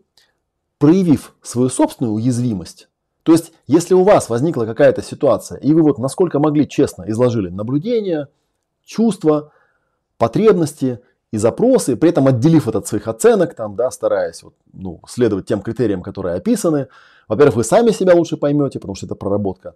Но, с другой стороны, мы знаем, что это уязвимость. Потому что могут отказать, потому что может не понять, потому что кругом люди не приучены это все воспринимать адекватно, которые могут обозвать нас. Ну, еще, знаете, в России еще такая тема есть, там, вот ты эгоист, вот все для себя у тебя, да, вот, вот твои там чувства и потребности имеют значимость, а мои не имеют. Что, в общем, тоже представляет собой разновидность, э, понятно, насильственного общения, потому что какого черта, да, если я высказываю свои наблюдения, чувства и потребности – это никоим образом не подразумевает, что мне на твои наплевать. Я просто говорю за себя, э, ну и, соответственно, ожидаю того же и от тебя. Что здесь и написано, да, что проявив собственную уязвимость, мы часто захотим узнать, что ты чувствуешь, что он думает, да, что ты думаешь, и готов ли ты предпринять какое-то конкретное действие, которое я ртом озвучиваю словами. Это важно. То есть мы просим человека тоже открыться в ответ. И, например, в групповом общении э, очень часто теряется много времени из-за того, что ораторы сами не уверены в том, какой отклик они хотят получить. Вот. А что касается запросов и требований, то получает требования у человека всего два варианта. Да, это восстать, взбунтоваться или подчиниться. А, а запрос от требования отличается очень просто. А, первое, мы наблюдаем за реакцией говорящего на отрицательный ответ. Если это было требование, говорящий начнет критиковать, оценивать. А, если это требование, говорящий потом начнет обвинять, э, угрожать, наказанием каким-нибудь. А если это запрос, то говорящий проявит просто понимание, что, ну, окей, его запрос не соответствует моим потребностям, ну, окей, значит, вот как бы ты здесь не для того, чтобы соответствовать моим ожиданиям. Я свои ожидания корректно озвучил, ну, а у тебя, окей, не получается их удовлетворить. Ну, хорошо. Как уже было сказано, наша цель – создание отношений на основе честности и понимания. Никто никому ничего не должен. И у каждого есть право на самоопределение, право на выход из любой игры, как бы вас не убеждали в обратном. А такое бывает очень часто, особенно у тех людей, которые по-другому общаться не умеют. А, прием с эмпатией. Ну, сейчас мы уже там потихонечку к концу будем приближаться, я на ваши вопросы тоже поотвечаю. Так что можете потихонечку по ходу дела формулировать свои вопросы. Эмпатия – это уважительное понимание переживаний другого человека. Вместо предложения эмпатии мы часто поддаемся сильному побуждению начать давать советы – или ободрения, или вдаваться в объяснение собственной позиции или собственных чувств. Эмпатия, однако, призывает нас очистить ум и прислушаться к другому всем нашим существом. В ненасильственном общении, независимо от того, какие слова используют другие для самовыражения, мы просто слышим их наблюдения, чувства, потребности и запросы. Потом мы при желании можем воспроизвести это, выразив словами, что мы поняли. Мы остаемся с эмпатией, давая другим возможность полностью выразить себя прежде чем направить внимание на решения или запросы об облегчении. Для того, чтобы давать эмпатию, мы нуждаемся в эмпатии. Ощутив у себя настрой на защиту и неспособность эмпатировать, надо а. остановиться, передохнуть, дать себе эмпатии, б. ненасильственно возмутиться, или в. сделать передышку. Но это, кстати, важный момент для себя тоже отметьте, да, что если на вас тут начинает там ну, что-то выгружать, а вы не можете понять, что с этим делать, э, я уже, я сейчас пока не беру вот эти случаи, да, когда вот реально, я знаю таких людей, за последнее время у меня было одно замечательное знакомство, которое вот позволило мне увидеть впервые человека, которого, ну, я иначе как шизофреником назвать не могу. Потому что как бы все попытки объяснить человеку, что если ты хочешь, чтобы я мог тебя понимать, пожалуйста, как бы объясни мне, что ты наблюдаешь, там прям с э, первого шага фигня какая-то происходила, потому что человек считал, считал себя высокочувствительной личностью и эмпатом, и когда я просил просто объяснить, что там было наблюдено, мне просто выдавалась какая-то абсолютная дичь, которая не происходила. Я, конечно, пытался там относиться к этому рассудительно, думал, может, это я что-то не понимаю, или не вижу, или не наблюдаю. Но со временем что-то этих э, ненаблюдаемых мною ситуаций накопилось критическое количество, я просто понял, что человек, походу, шизофреник потому что, come on, как бы, да, я этого ничего не наблюдаю, а человек настаивает, насильничает, орет на меня, говорит, что ты вот должен там внутреннюю честность в себе создавать какую-то, да, типа наблюдай, как оно есть и прочее, прочее. Я понимаю, что, ну, человек вот настолько убежден, что то, что в его голове, там, картинка, которая возникает, что это и есть внешняя реальность, то тут спорить не о чем, несовместимость интерфейсов. вот, мы все-таки говорим о тех, кто более-менее адекватен, да, и в этом случае, да, вот эти три шага, они очень важные. Шаг А – Остановиться, передохнуть, дать эмпатии себе. Если вы это делаете, делаете, делаете, делаете, а ничего не улучшается, ну, сделайте выводы. Б. Ненасильственно возмутиться. Ну, имеется в виду, возмущаться тоже ведь можно, это тоже эмоции, да, но это тоже можно сделать. Наблюдение, эмоции, потребности, запросы. И В. Просто сделать передышку. Иногда помогает. Прежде чем давать совет или ободрение, спросите, есть ли в том нужда. Способы подмены понимания. Первое. Советовать. Второе. Сравнивать с собственными переживаниями. Третье. Поучать. Четвертое. Утешать. Пятое. Рассказывать аналогичные случаи. Шестое. Обрывать с целью поднять по эмоциональному тону. Сидите тоже сопереживание, еще дурацкое слово. Восьмое. Э, ну, он не дурацкое, смысл дурацкий у него. Восьмое. Задавать уточняющие вопросы об обстоятельствах. Девятое. Объяснять. Десятое. Поправлять. Некоторые из этих э, случаев могут казаться, ну, из этих пунктов могут казаться абсурдными, не соответствующими тому, что мы выше говорили, но тем не менее, если понимать общую концепцию, то все вполне понятно, да? То есть мы говорим о чем? О том, что интеллектуальное понимание блокирует эмпатию. Нужно научиться слышать в общении людей их потребности, а не оценки в отношении нас самих. А иногда это очень трудно, иногда это невозможно. А, и, соответственно, прежде чем запрашивать информацию, нужно научиться выражать свои собственные чувства и потребности. Это тоже важный момент. Я вот об этом рассказывал какую-то историю, да, что я обнаружил у себя такую штуку. Но вообще вот э, то знакомство, о котором я говорю, оно мне очень многие вещи помогло для себя прояснить. Например, я обнаружил, что оказывается это нормально, когда человек мне задает какие-то вопросы или, или пытается куда-то влезть мне там под кожу, да, что это нормально не понимать, что человек от тебя хочет, если он не поделился своими собственными чувствами и потребностями, и не увязал их одно с другим, и не объяснил тебе, в чем ситуация. Потому что когда тебе приходят и просто там говорят, а что у тебя там вот так, то у меня включается просто защитная реакция, да, почему меня об этом спрашивают, почему меня об этом спрашивают, что произошло конкретно, я не понимаю. Я в этом чувствую какой-то подвох. Тем более, когда рядом со мной находится человек реактивный, который склонен реагировать на мои фразы ну, каким-то насильственным образом. Насильственным имеется в виду через суждение и оценки меня. Поэтому есть важные моменты. Да? Например, воспроизводим, э, проговариваем вслух полученные эмоционально заряженные сообщения. Не перефразируя, да, чистый язык вам в помощь. Э, перефразируем только тогда, когда это способствует большему пониманию или состраданию. Вот на ретрите этот шаг называется отражение. Ну, собственно, это вот правая половина этой таблички, которую я показывал. За попытками запугать просто кроется призыв удовлетворить потребности. Трудное сообщение становится возможностью обогатить чью-то жизнь. Воспроизведение общения часто экономит время. Поддерживая эмпатию, мы даем собеседнику возможность коснуться более глубоких уровней самого себя. Заметить, что собеседник получил достаточную эмпатию, можно по а. ощущению снятия у него напряжения, и б. тому, что ему становится больше нечего сказать. Ну, тоже, опять же, да, тут я только откомментирую, что на ретрите у нас были э, в разделе «Активное слушание» там специальные упражнения, которые помогают человеку научиться доносить, э, а слушателю поощрить, подтвердить, завершить общение комфортным образом, так, чтобы вот эти все два шага происходили, да, чтобы человек расслаблялся, чтобы у него возникало это ощущение, что он все сказал и что его там поняли на той стороне. А, сила эмпатии, наша способность предлагать эмпатию может позволить нам оставаться уязвимыми, растворять потенциальное насилие, помогать нам слышать слово «нет», не принимая его как отвержение, оживить безжизненный разговор и даже услышать чувства и потребности, скрытые в молчании. Снова и снова люди справляются с жутчайшими последствиями психологической боли, получая контакт с кем-то, кто способен выслушать их с эмпатией. Ну, это важный момент, я уже говорил. Травмируется человек о других людей и вылечивается точно так же о других людей. И на самом деле, да, живое общение заключается в том, что вот эти шаги нужно наблюдать как на исходном потоке, так и на входящем потоке. Это очень важный момент. Например, там никогда не говорите «но» сердитому человеку. Да? Почему? Потому что обычно после слова «но» идут какие-то суждения и оценки. А, и поэтому лучше сначала дать ему эмпатии, а это как бы иногда не очень получается. Потому что самому эмпатии не хватает. Да? Причем два э, человека голодных до эмпатии, они, конечно, поэмпатировать друг другу просто не могут. Э, ну и, соответственно, почему я вот так вот с полуиздевкой все время произношу слово там эмпат или ВЧЛ, такая модная тема. Ну, потому что, на мой взгляд, эмпаты и ВЧЛ это как раз люди, способные к какой-то расширенной, э, расширенной эмпатии. А когда человек у нас э, к этому не способен, то ну, называть себя эмпатом как бы это too much, перебор.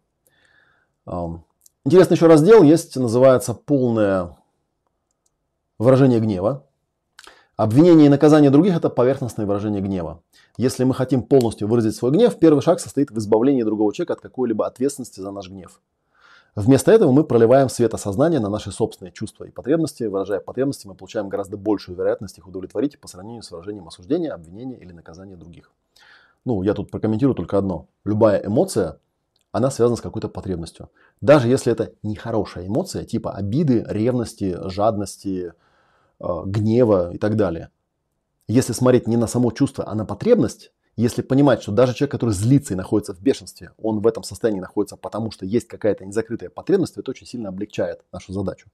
И что касается гнева, важно посмотреть, да, что гнев, он, если вот посмотреть на коврик, на наш, э, гнев это инстинкт разрушения. То есть это инстинкт, который говорит, давай там все поломаем, давай все разрушим, да, ярость, гнев, досада там и так далее. Э, возникает вполне логичный вопрос. А от того, что мы это все разрушим, у нас что, как-то решится наша проблема? Закроется потребность? Скорее всего, нет. Поэтому такая вещь. Э, злость, она возникает не из-за действий или слов других. Не стоит, опять же, путать стимул и причину. Причина гнева лежит в нашем мышлении, в наших обвинительных и осуждающих мыслях. Оценивая других, мы способствуем насилию. Гнев – это напоминание мне о моих потребностях. Помните, да, гнев, злость – это пограничная эмоция. Гнев отбирает у нас энергию, направляя ее на наказание. Ну и наказание не закрывает моих потребностей никак месть, там, злость, всякие вот эти вот, да, мстительные всякие там эти штуки, они же никак не решают моих проблем, исходных потребностей. Осознавая свои потребности, мы можем сменить гнев на какие-то жизненные чувства. Насилие происходит от веры в то, будто другие люди являются причиной наших страданий, заслуживают наказания за это. Четыре варианта, напоминаю, да, приема любого трудного общения. Это обвинить себя, шакал вовнутрь, обвинить других, шакал наружу, ощутить свои чувства и потребности, жираф вовнутрь ощутить их чувства и потребности. Оценки других людей могут стать самоисполняющимися пророчествами. Ну, там, простейший пример, который я привожу, там, да, он такой детский, возможно, пример, но, тем не менее, он вполне себе актуален. Если вас в чем-то обвиняют раз за разом, обвиняют таким обвинительно-наказательным тоном, вот, а вы ничего такого не делали и вообще за собой ничего не чувствуете при этом, да, то у вас иногда возникает отчетливое ощущение, что, блин, меня так много и так часто в этом обвиняют, что очень сильно хочется пойти и это уже сделать. Потому что так человек упорствует в том, что я это делаю, что уже хочется как-то баланс восстановить. я помню, в детстве был такой случай, когда я с переменки прибегаю в школе, а учительница говорит, так, все встали, Матвеев, выйди перед классом. Матвеев, зачем ты разбил окно на первом этаже? Я говорю, на каком первом этаже? Я вообще тут вот всю дорогу на втором этаже вот тут возле двери э, с ребятами стоял. Он говорит, нет, тебя видели, нам сказали, что это ты разбил окно. Я говорю, я его не разбивал. И ученица мне говорит, ну вот, какая ты тварь, мало того, что окно разбил, еще и врешь. И я в этот момент почувствовал отчетливое ощущение, что вот я прям реально сейчас со школы буду идти, прям возьму кирпич, там раздолбаем это долбанное окно, потому что какого хрена? Я это окно не раздолбал, а меня в этом все равно обвиняют. Вот, поэтому девочкам на заметку, да, если вы очень сильно ревнивый человек и постоянно выносите мозги своему там молодому человеку тем, что вот он там якобы куда-то пошел, якобы куда-то что-то сделал, очень сильно вы рискуете, потому что это очень сильно может э, сработать как самоисполняющееся пророчество. Увы. Потому что ну, импотировать бесконечно невозможно. Невозможно жить рядом с энергетическим вампиром, который сосет из вас эмпатию, а в ответ тебе не дает ничего. Да, и продолжает настаивать на своей какой-то ебанутой правоте, просто потому что что-то там у него в голове, вот какие-то есть стереотипы, которым ты якобы должен соответствовать э, вот по каким-то там ценностям другого человека. ну, позитивная новость заключается в том, что можно описать четыре шага выражения гнева. Первое. Остановиться, подышать. Да, можете применить ПВО, технику. Второе. Отметить собственные оценочные мысли. Иногда я рекомендую прямо их выгрузить. Третье. Войти в контакт со своими потребностями. И четвертое. Выразить свои чувства и неудовлетворенные потребности. И вот эти четыре шага на самом деле, по сути, излагают э, суть того, что называется когнитивно-поведенческая терапия. Вы удивитесь, но на самом деле она примерно к этому и сводится. Что если у вас возникают какие-то негативные ощущения, то первое, нужно как бы сказать стоп ситуация. Ну, это, в общем, пять точек баланса, грубо говоря. Стоп ситуация что я там подумал по поводу этой ситуации, все это выгрузить, да, а потом посмотреть, как бы, да, а что я на самом деле хотел, меня там потребности. Но просто другое дело, что большинство людей это делать нормально не умеют, их никогда не учили. ну, соответственно, между шагами третьим и четвертым можно э, принять решение поэмпатировать с другим человеком, да, так, чтобы он мог лучше нас услышать, когда мы приступим к выражению себя на шаге 4. Это правда, да. То есть, если человек там что-то вас выгружает, да, то можно переключиться на входящий поток и попробовать все-таки понять, что произошло, что он чувствует, какие у него потребности, не беря на это ответственности на себя. Просто выслушать его. Это очень важный момент. Потому что, ну а кто еще сделает? Если мы близкие люди, если мы готовы это делать друг для друга, то почему нет? Да, даже очень расстроенного человека на самом деле можно вместить, если вы все-таки планируете с ним оставаться в близости. Чем больше мы слушаем их, тем больше будут слушать нас. Простой закон. Осознавайте свои собственные мысли о насилии, не осуждая, не сопротивляясь им. Выслушав чувства и потребности другого, мы признаем общечеловеческие ценности.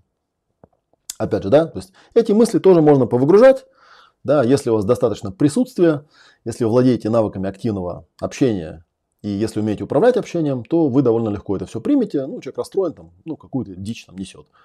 Окей, да, если он на этом не зацикливается, если сквозь этот слой можно пробиться и все-таки добраться до наблюдения чувств, потребностей, запросов, то это, в общем, технический момент на самом деле, ничего особенного. Наша потребность, как правило, состоит в том, чтобы другой человек действительно услышал нашу боль. А люди не склонны слышать о нашей боли, когда это напоминает им обвинение. И это тоже очень важный момент. Если вы хотите, чтобы вашу боль услышали, попробуйте быть ненасильственным человеком. Тренируйтесь переводить каждое оценочное суждение на язык неудовлетворенной потребности. Не торопитесь. И еще парочку интересных моментов. Э, использование силы для защиты. В ситуациях, где отсутствует возможность общения, таких как наличие непосредственной угрозы, нам может понадобиться использование силы ради защиты. Намерение в этом состоит в том, чтобы предотвратить вред или несправедливость, но не в наказании или принесении людям страданий с целью заставить их раскаяться или измениться – Использование силы ради наказания порождает враждебность и усиливает сопротивление тому самому поведению, которого мы пытаемся добиться. Наказание вредит доброй воле и самоуважению, смещает внимание с ценности самого действия на внешние последствия. Обвинение и наказание не может создать у других мотивировки, которые мы стремимся им передать. Вот это, по-моему, вещь, которую критически не понимают вообще никто, особенно наши законодатели, долбоебы который постоянно все что-то пытается запретить, наказать, какие-то ввести рамки, санкции и прочая вот эта вся херня. Почему? Потому что есть два ключевых вопроса. Первый, какого действия я хочу добиться от этого человека? И второе, какие причины я хотел бы видеть в качестве его побуждения это сделать? Потому что если вы хотите, чтобы я платил налоги, то самое дурацкое побуждение будет заключаться в том, что а если не будешь платить, тебя за это накажут. И это происходит очень просто – Э, казалось бы, да, то есть если я плачу деньги государству из того, что зарабатываю я вот этими руками, да, вот этим умом, своими способностями, то мне как бы хотелось, чтобы эти деньги тратились на что-то полезное, и чтобы я видел, что они потрачены на что-то полезное, а не на то, чтобы, да, каких-то там олигархов обеспечивать какими-то там средствами к существованию, которые просто воры по большому счету. Вот. Если в целом народ это видит, то он налоги будет платить, ну, более или менее исправно. Если народ этого не видит, если он понимает, что их просто запугивают, людей, то делать этого он хотеть не будет. А если мы это все э, масштабируем до личных отношений, то все очень просто. Вот возьмите воспитание детей. Да? Какого действия хочу добиться от этого маленького ребенка? Вот этого, например. Да? А теперь, а какие причины я хотел бы видеть в качестве побуждения это сделать? Потому что, ну, вот у меня пример был такой, я его сейчас могу тоже привести.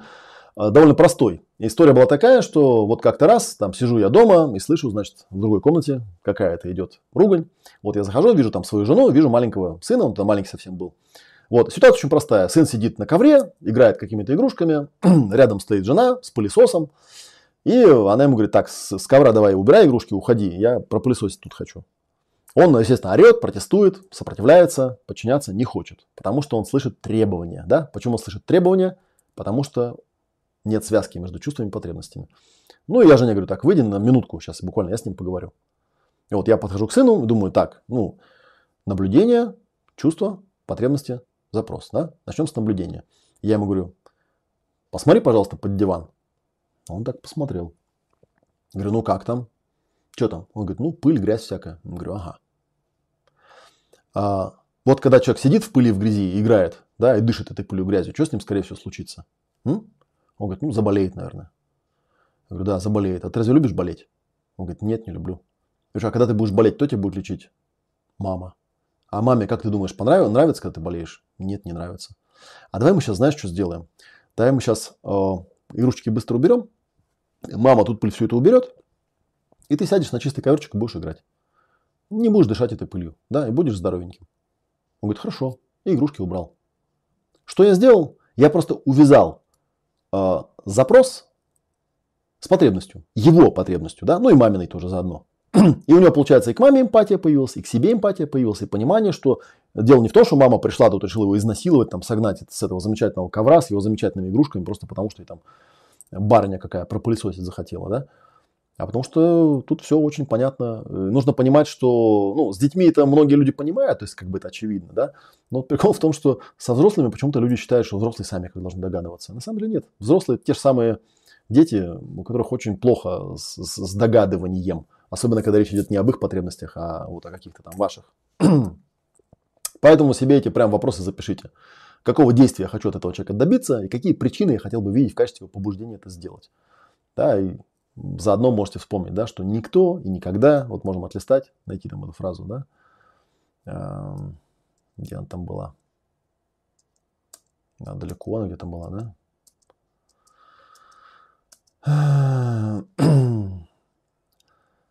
Никто, да, э, человек станет делать что-то только тогда, когда у него появится потребность это сделать.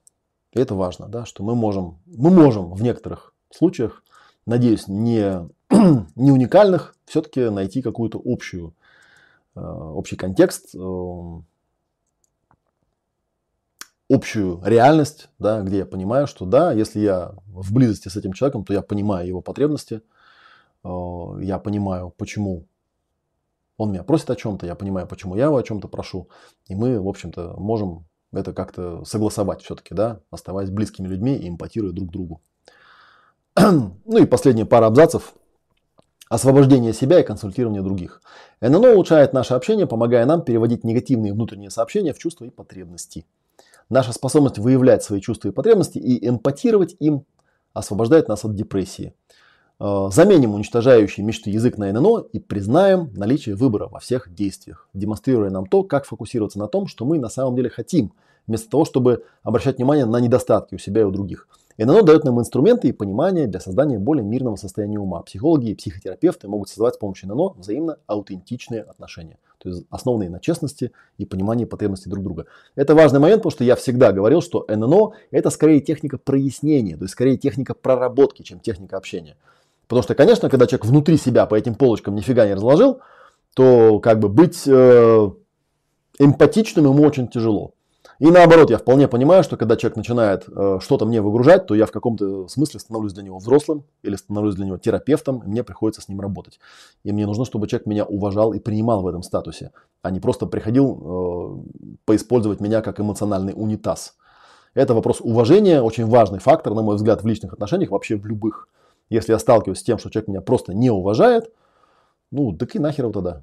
Да, у меня есть там колоссальная потребность в уважении, я это знаю. Я вот как-то в очередной раз пересобрал свои вот эти разноцветные бумажечки и э, в этих бумажечках пораскладывал свои там базовые потребности, да, и прям прописал, что да, наверное, самая-самая такая верхняя потребность это свобода, целостность, проявленность, какое-то да, там свершение. Ну, а базовые потребности, например, в близких отношениях очень простые. Я об этом говорил в видео «5 ключей э, к счастливым отношениям» или «5, как-то так. Ну, в общем, найдете, там оно в эфире есть.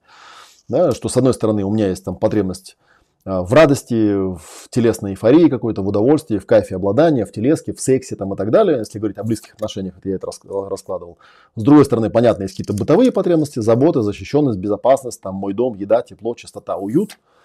А, и вот третья вещь, она для меня крайне важна, это уважение. Это когда человек относится ко мне, ну если речь идет о любимом человеке, о любящем, что он относится ко мне с одобрением, с принятием, с обожанием, да, что это какое-то такое родственное, э, компанейское такое отношение, когда человек понимает, что я не враг, да, в постели, который лежит с ним, и тут, блядь, готов открокодилить его в любой момент.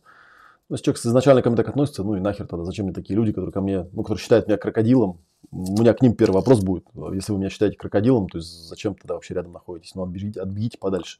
Я понимаю, у вас там свой какой-то опыт есть нехороший. Есть люди, которые вообще там любого мужчину считают насильником, ну, как бы окей. Причем здесь я только непонятно.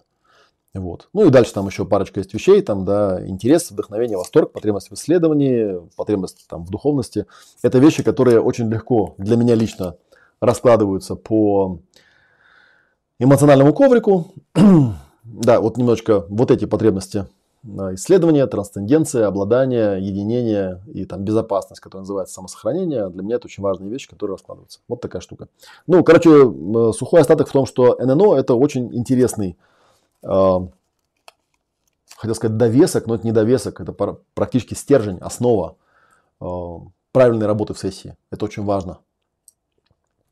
Ну и последний момент, важный, да, прежде чем я на ваши вопросы поотвечаю сегодня с удовольствием, это то, что есть еще, вот там, помните, было в исходной формулировке такая была идея, помните, сейчас я чуть-чуть отлистаю назад, точнее не чуть-чуть назад, а в самое начало. Так, э, тут всего 6 страниц, у меня на самом деле нетрудно отлистать. А, там было написано так. А, конкретные действия, которые я наблюдаю, которые способствуют или препятствуют моему благополучию. То есть, есть еще слово способствует, да, казалось бы, зачем тут-то ненасильственное общение? Или ясно выразить словами, что обогатило бы мою жизнь без каких-либо требований. А проблема, знаете, в чем? Проблема в том, что, как ни странно, выражение благодарности тоже стоит делать по ННО. И это то, чего вот лично мне радикально не хватает вообще во всех видео, во всех этих вещах. Потому что обычные комплименты часто принимают форму оценок, хоть и позитивных. А также попыток манипулировать поведением других. Ну, то есть, грубо говоря, если мне говорят, Олег, у тебя эфир сегодня был охуенный вообще, охуенный, просто вау то полезной информации в этом ровно ноль. Никакой. Я и так знаю, что я охуенный, поверьте мне. Я и так знаю, что я вау, но как бы мне бы хотелось как-то развиваться дальше. У меня есть такая потребность в развитии. Поэтому НЛО э, поощряет использование подтверждений исключительно для того, чтобы человек понял вот эту структуру. То есть мы отмечаем первое, то действие, которое способствовало нашему благополучию. Второе, конкретную потребность, которая была удовлетворена в результате и третье ощущение удовольствия, которое возникло в, результ, ну, вот в результате всего этого действия. И когда в таком виде человек получает подтверждение, да, он может жить без какого-либо вот этого ненужного ощущения там, превосходства, гордыни какой-то, ой, какой я охуенный, там, я самый охуенный. Или наоборот, ложной вот этой скромности, потому что, ну что такое скромность? Да, скромность это когда меня просто хвалят, а я такой, да я не знаю, почему, я, за что меня хвалят. Ну а правда ведь на самом деле, если меня хвалят и не объясняют за что, ну типа там, Олег, ты прям такой гений. Почему они считают, что я гений? Я же не знаю. И у меня нет возможности, как здесь написано, отпраздновать свои достижения вместе с теми, кто готов их праздновать. Потому что я не понимаю, как это увязывается, как их позитивное состояние или вот эффект, который я получил от того, что они делают, связано ну, с чем-то из того, что делал я. Вот. Это очень важный момент, который я прям, ну, прям всегда подчеркиваю, что, ребят, если вы хотите мне написать отзыв, попробуйте сделать эту штуку. Попробуйте когда-нибудь э, вариант, который предлагает Маршал Розенберг отметить конкретные действия, которое способствовало вашему благополучию, отметить конкретную свою потребность, которая была удовлетворена, и рассказать про то удовольствие, которое вы в результате получили. И тогда мне будет понятно, что я такого хорошего сделал для вас, а вам внутри, может быть, получше станет понятно, на что именно нужно обратить внимание, э, когда вы хотите другому человеку сказать спасибо. Потому что это не так все э, очевидно, как могло бы показаться в некоторых случаях да, иногда вообще не очевидно, потому что так же, как нас не учат жирафить, у нас такое словечко есть жирафить, есть шакалить и жирафить, так же, как нас не учат жирафить себя и жирафить других, так же нас не учат благодарить. Это то, чему вас нигде не научат. Это важный момент. Вот. А, на этом, в принципе, все, что я хотел сказать, я уже рассказал. Я вам еще хочу сказать, что, конечно, у меня своя система, она использует ННО как некую такую достаточно значимую часть. Все-таки я 20 лет это практикую, 20 лет этим занимаюсь. И когда мне рассказывают, что я там не умею это делать, мне тоже немножко смешно пытается шакалить на эту тему. Но, тем не менее, есть некоторые ключевые моменты, о которых я вот подробно буду рассказывать в Telegram-квесте, который у нас сегодня было первое занятие. Так что, ну, еще раз я скажу, ссылку мы поставим, я про это буду рассказывать прям покомпонентно. И вы увидите, что, ну, для меня это было большое открытие на самом деле, когда я понял, что мало того, что э, вот это ННО почти дословно совпадает с пятью точками баланса, потому что изначально я их не оттуда взял, так э, ННО еще и совпадает и с четырьмя точками баланса Дэвида Шнарха, и с э, душеутоляющими, душеутоляющим диалогом, э, который там есть у Харвеля Хендрикса, и с системой SATC, еще с кучей всяких вещей, да еще является первыми пятью шагами матрицы способностей. Вау, я подумал, ага, картинка у меня сложилась, пазл. Вот за это я люблю себя, за это я люблю свой мозг, что он умеет собирать информацию из разных абсолютно источников и видеть в них общее. Это такое полезное свойство, вот, которое я использую для того, чтобы и другим людям тоже э, помогать этим всем. Так, все, я перешел на ваши вопросы. Больше я на экране ничего показывать, наверное, не буду. Поехали. О чем спрашивают? Так, добрый вечер, добрый вечер, доброго вечера. И снова здравствуйте. Так, приветствую вас. Маршал Розенберга прочитал два раза, очень понравилось, но тяжело применять на практике. Ну, я уже про это комментировал, да. да, есть такая штука. Во-первых, там очень много нюансов. Во-вторых, это практически иностранный язык. На самом деле книжка еще переводная, и реалий, которые к нам бы подошли, там не очень много, и поэтому, когда читаешь, думаешь, не, ну если я так начну говорить, люди подумают, что я рехнулся просто и все. Вот. И на самом деле Вот на ретрите у нас целых два дня было посвящено тому, что сначала мы по шагам первую, вторую, третью, четвертую, пятую точку баланса прям по формуле конкретно смотрели, как там э, отделять э, наблюдение от оценок, э, ощущение себя от оценок, ощущение, э, ну, чувства от оценок, потребности от оценок, запросы от суждений оценок – на каждом шагу, на каждом шагу засада. И потом, когда мы все это сводим воедино и смотрим, как это вот на любое негативное состояние, там у нас мы на подгруппы делились, там есть такое упражнение, когда кто-то озвучивает какую-то свою ситуацию, вот, и там в подгруппе люди пытаются шакалить внутрь, шакалить наружу, э, жирафить внутрь, жирафить наружу, да, и смотрят, какие там интересные обстоятельства получаются. Но я думаю, что я на неделе вам еще вот финальный наш круг с ретрита покажу, чтобы вы просто оценили, насколько прикольная атмосфера на ретритах и поняли, насколько ценно на эти ретриты попасть. Я вам сейчас не продаю ретрит, я вам просто говорю, что это реальная вещь, на которой я лично просто кайфую. Для меня ретрит это просто духовная отдушина, лаборатория, это то место, где я встречаюсь с самыми лучшими друзьями, которые у меня есть.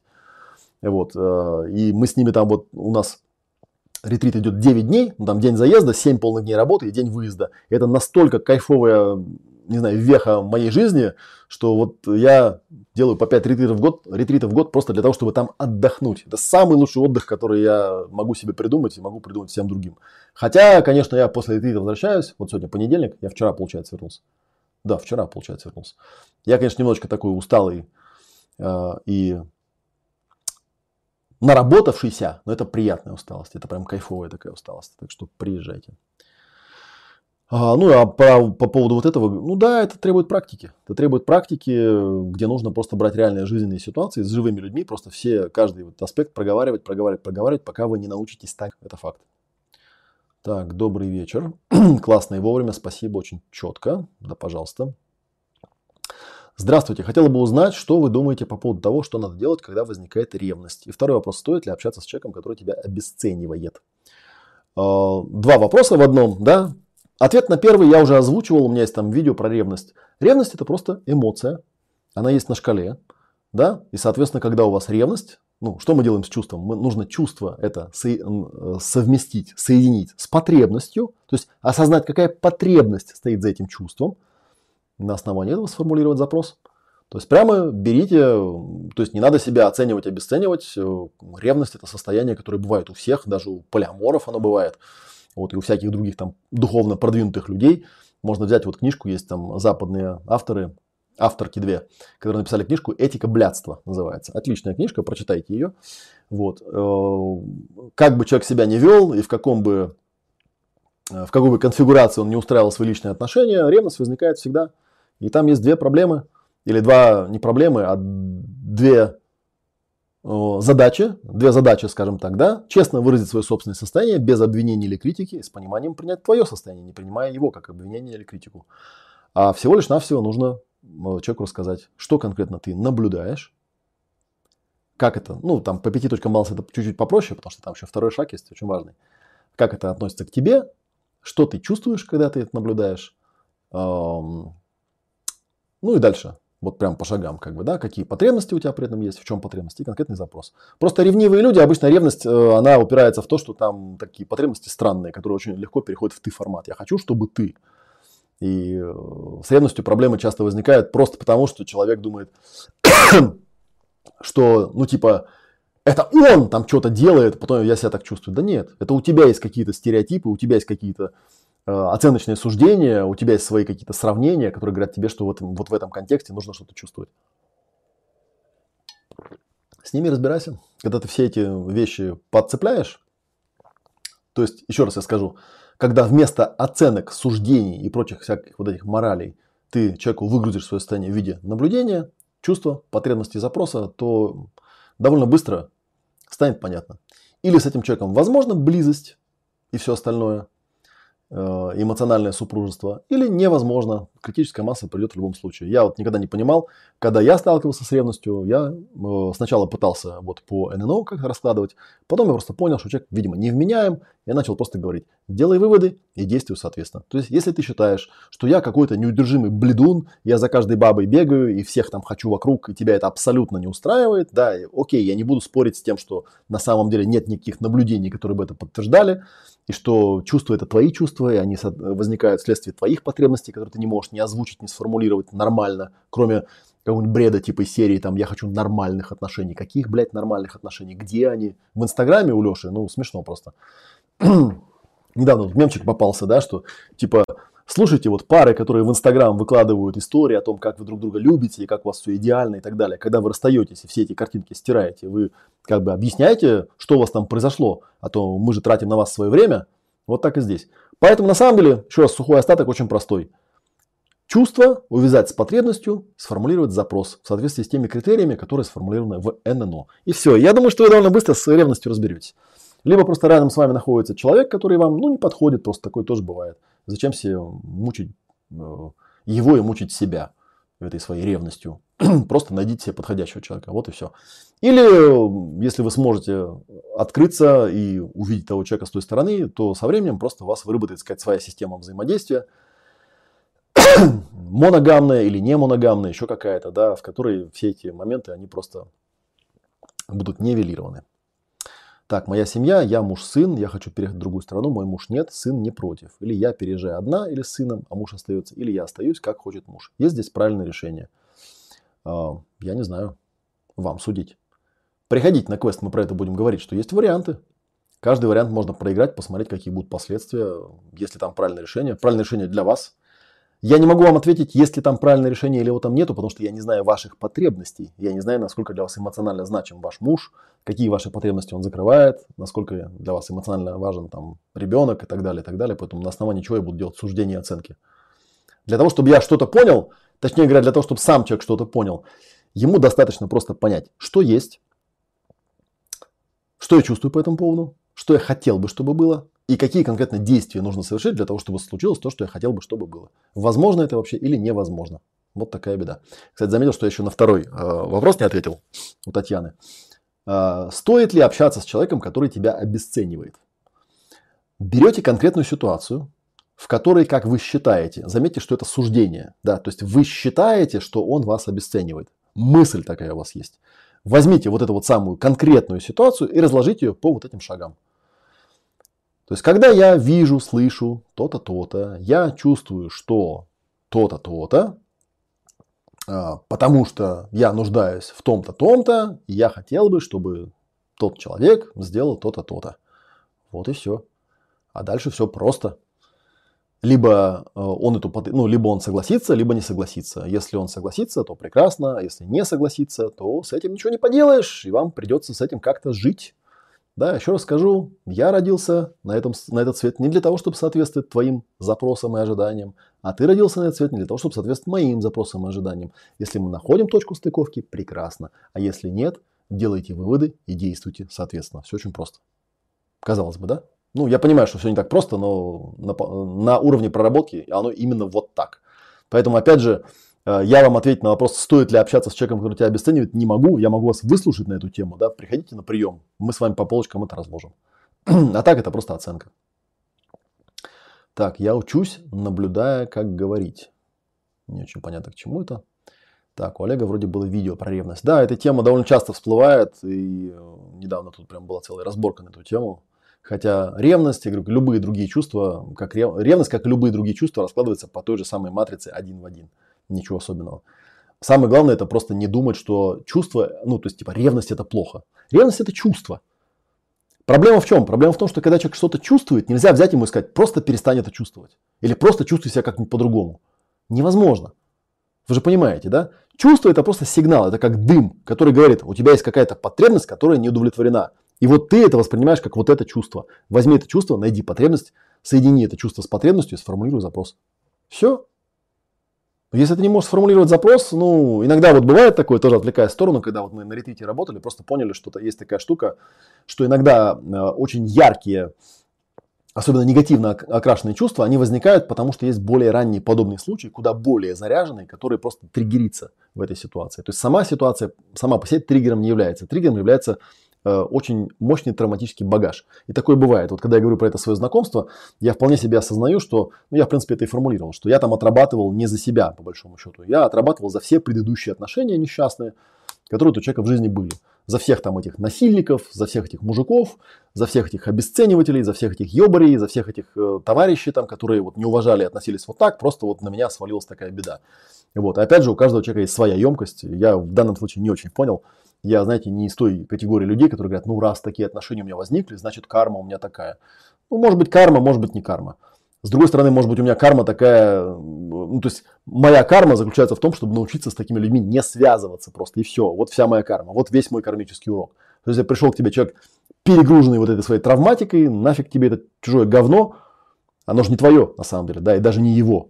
Ну, сам пусть разбирается, это его ответственность. Вот я еще раз там э, могу зайти э, вот здесь вот в описание, так, сейчас, эмпатии, да, там есть очень хороший, важный элемент, который э, нужно еще раз проговорить.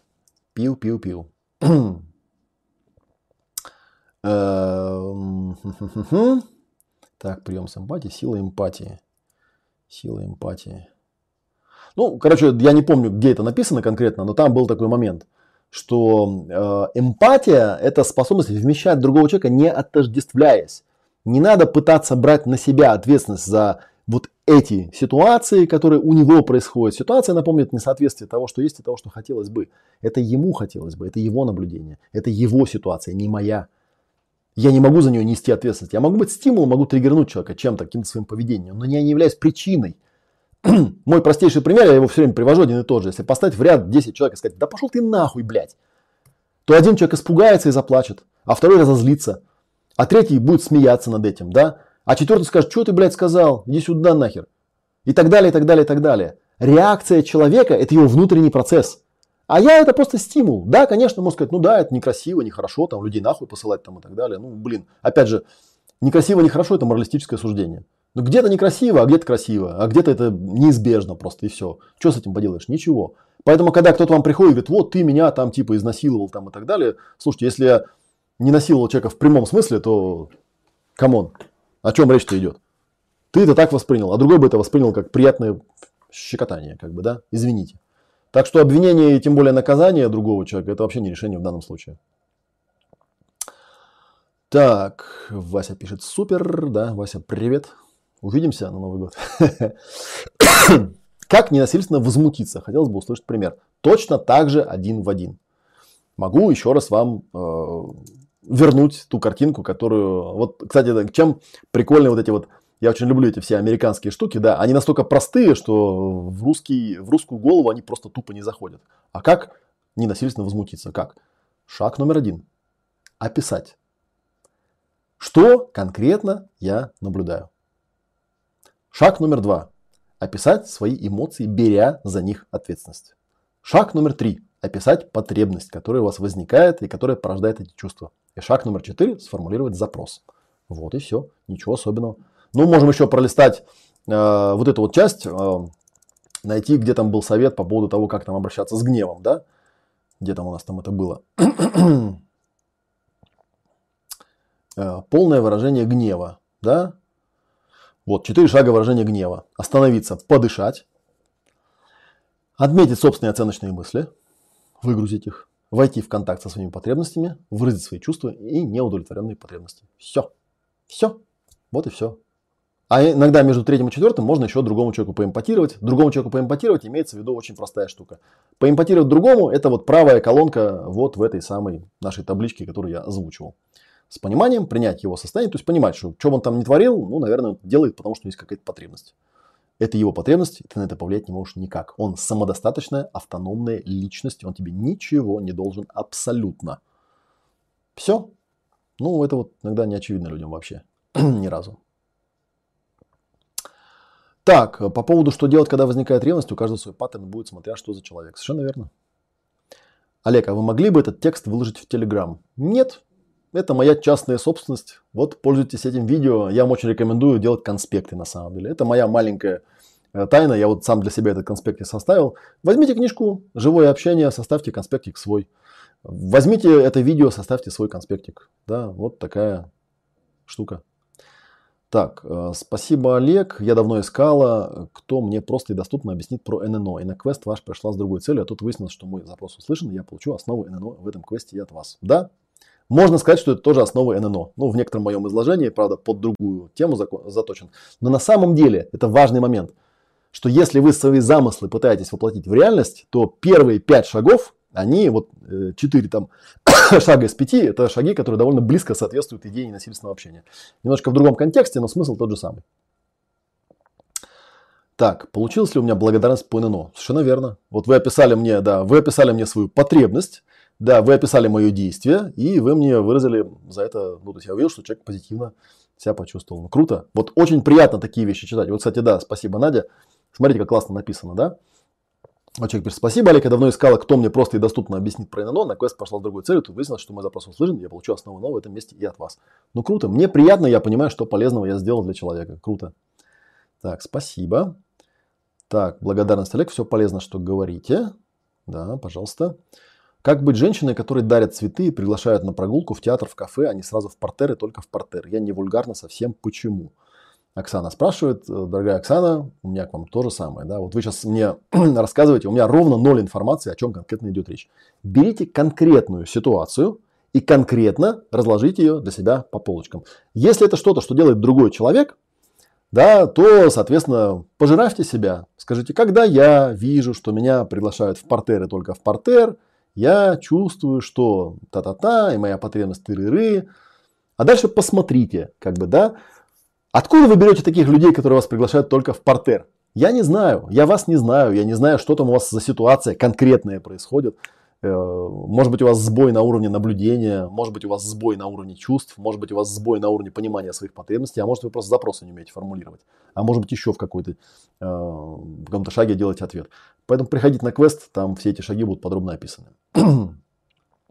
Олег, сохраните, пожалуйста, эфир, хочу переслушать еще раз. А когда это интересно, мои эфиры не сохранялись. То есть вы серьезно думаете, что я сейчас прям возьму, его сейчас вырублю, да, и он нигде не сохранится. Если у Олега Матвеева на ютубе э, идет прямой эфир, и в этом прямом эфире, вот еще раз я это покажу, да, подпишитесь, э, поставьте лайк, да, и поставьте себе колокольчик.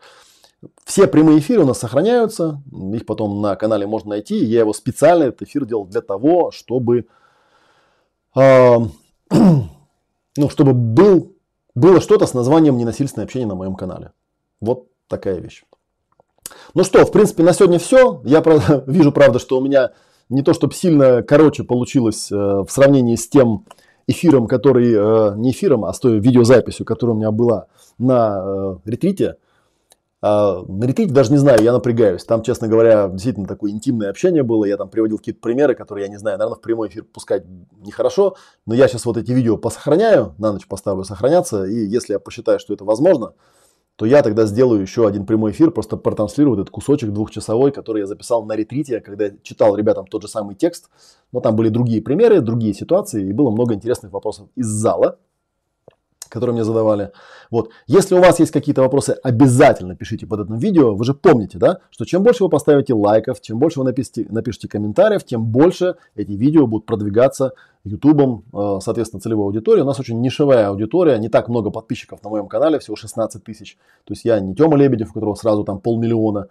И когда я что-то рассказываю, я рассказываю очень интересные вещи, которые больше никто нигде не рассказывает, и никто нигде не, вас этому не научит. Поэтому, пожалуйста, поспособствуйте продвижению. Это поможет и вам, и нам создать э, соответствующее окружение. Вот. А про все остальное я уже сказал. Давайте я напоследок еще раз пробегусь, э, потому что, может быть, кто-то зашел попозже и начало этого эфира не видел. По ближайшим нашим событиям, где в ближайшее время можно вживую меня увидеть. Завтра в 19.00 на Покровке, дом 4, в культурном центре «Белые облака» у нас будет лекция. Э, приходите в книжной беседке, в книжном магазине. Завтра в 14.30 у нас очередной э, эфир Telegram-квеста, второй по счету. Э, и он там каждый день практически будет идти. Э, на неделе еще будет, наверное, где-нибудь прямой эфир в среду или в четверг. Я посмотрю, в какой день будет удобнее. Тему я пока оставлю интригой. 12 ноября в субботу с 12 до 20 у нас ясное племя в офлайне, танцевально-двигательная терапия. Ссылочка на это будет чуть попозже. 13 ноября у нас в онлайне ясное племя для всех, где мы прорабатываем конкретного клиента в сакральном круге племени. Это очень интересное мероприятие. Если вы не э, бывали, зайдите разочек, подпишитесь на племя. Это будет очень интересно и полезно. Вот следующая неделя пока более-менее пустая, но не считая, естественно, прямых эфиров, посвященных э, Telegram-квесту, которых там будет 5. У нас всего 10 эфиров будет в течение недели.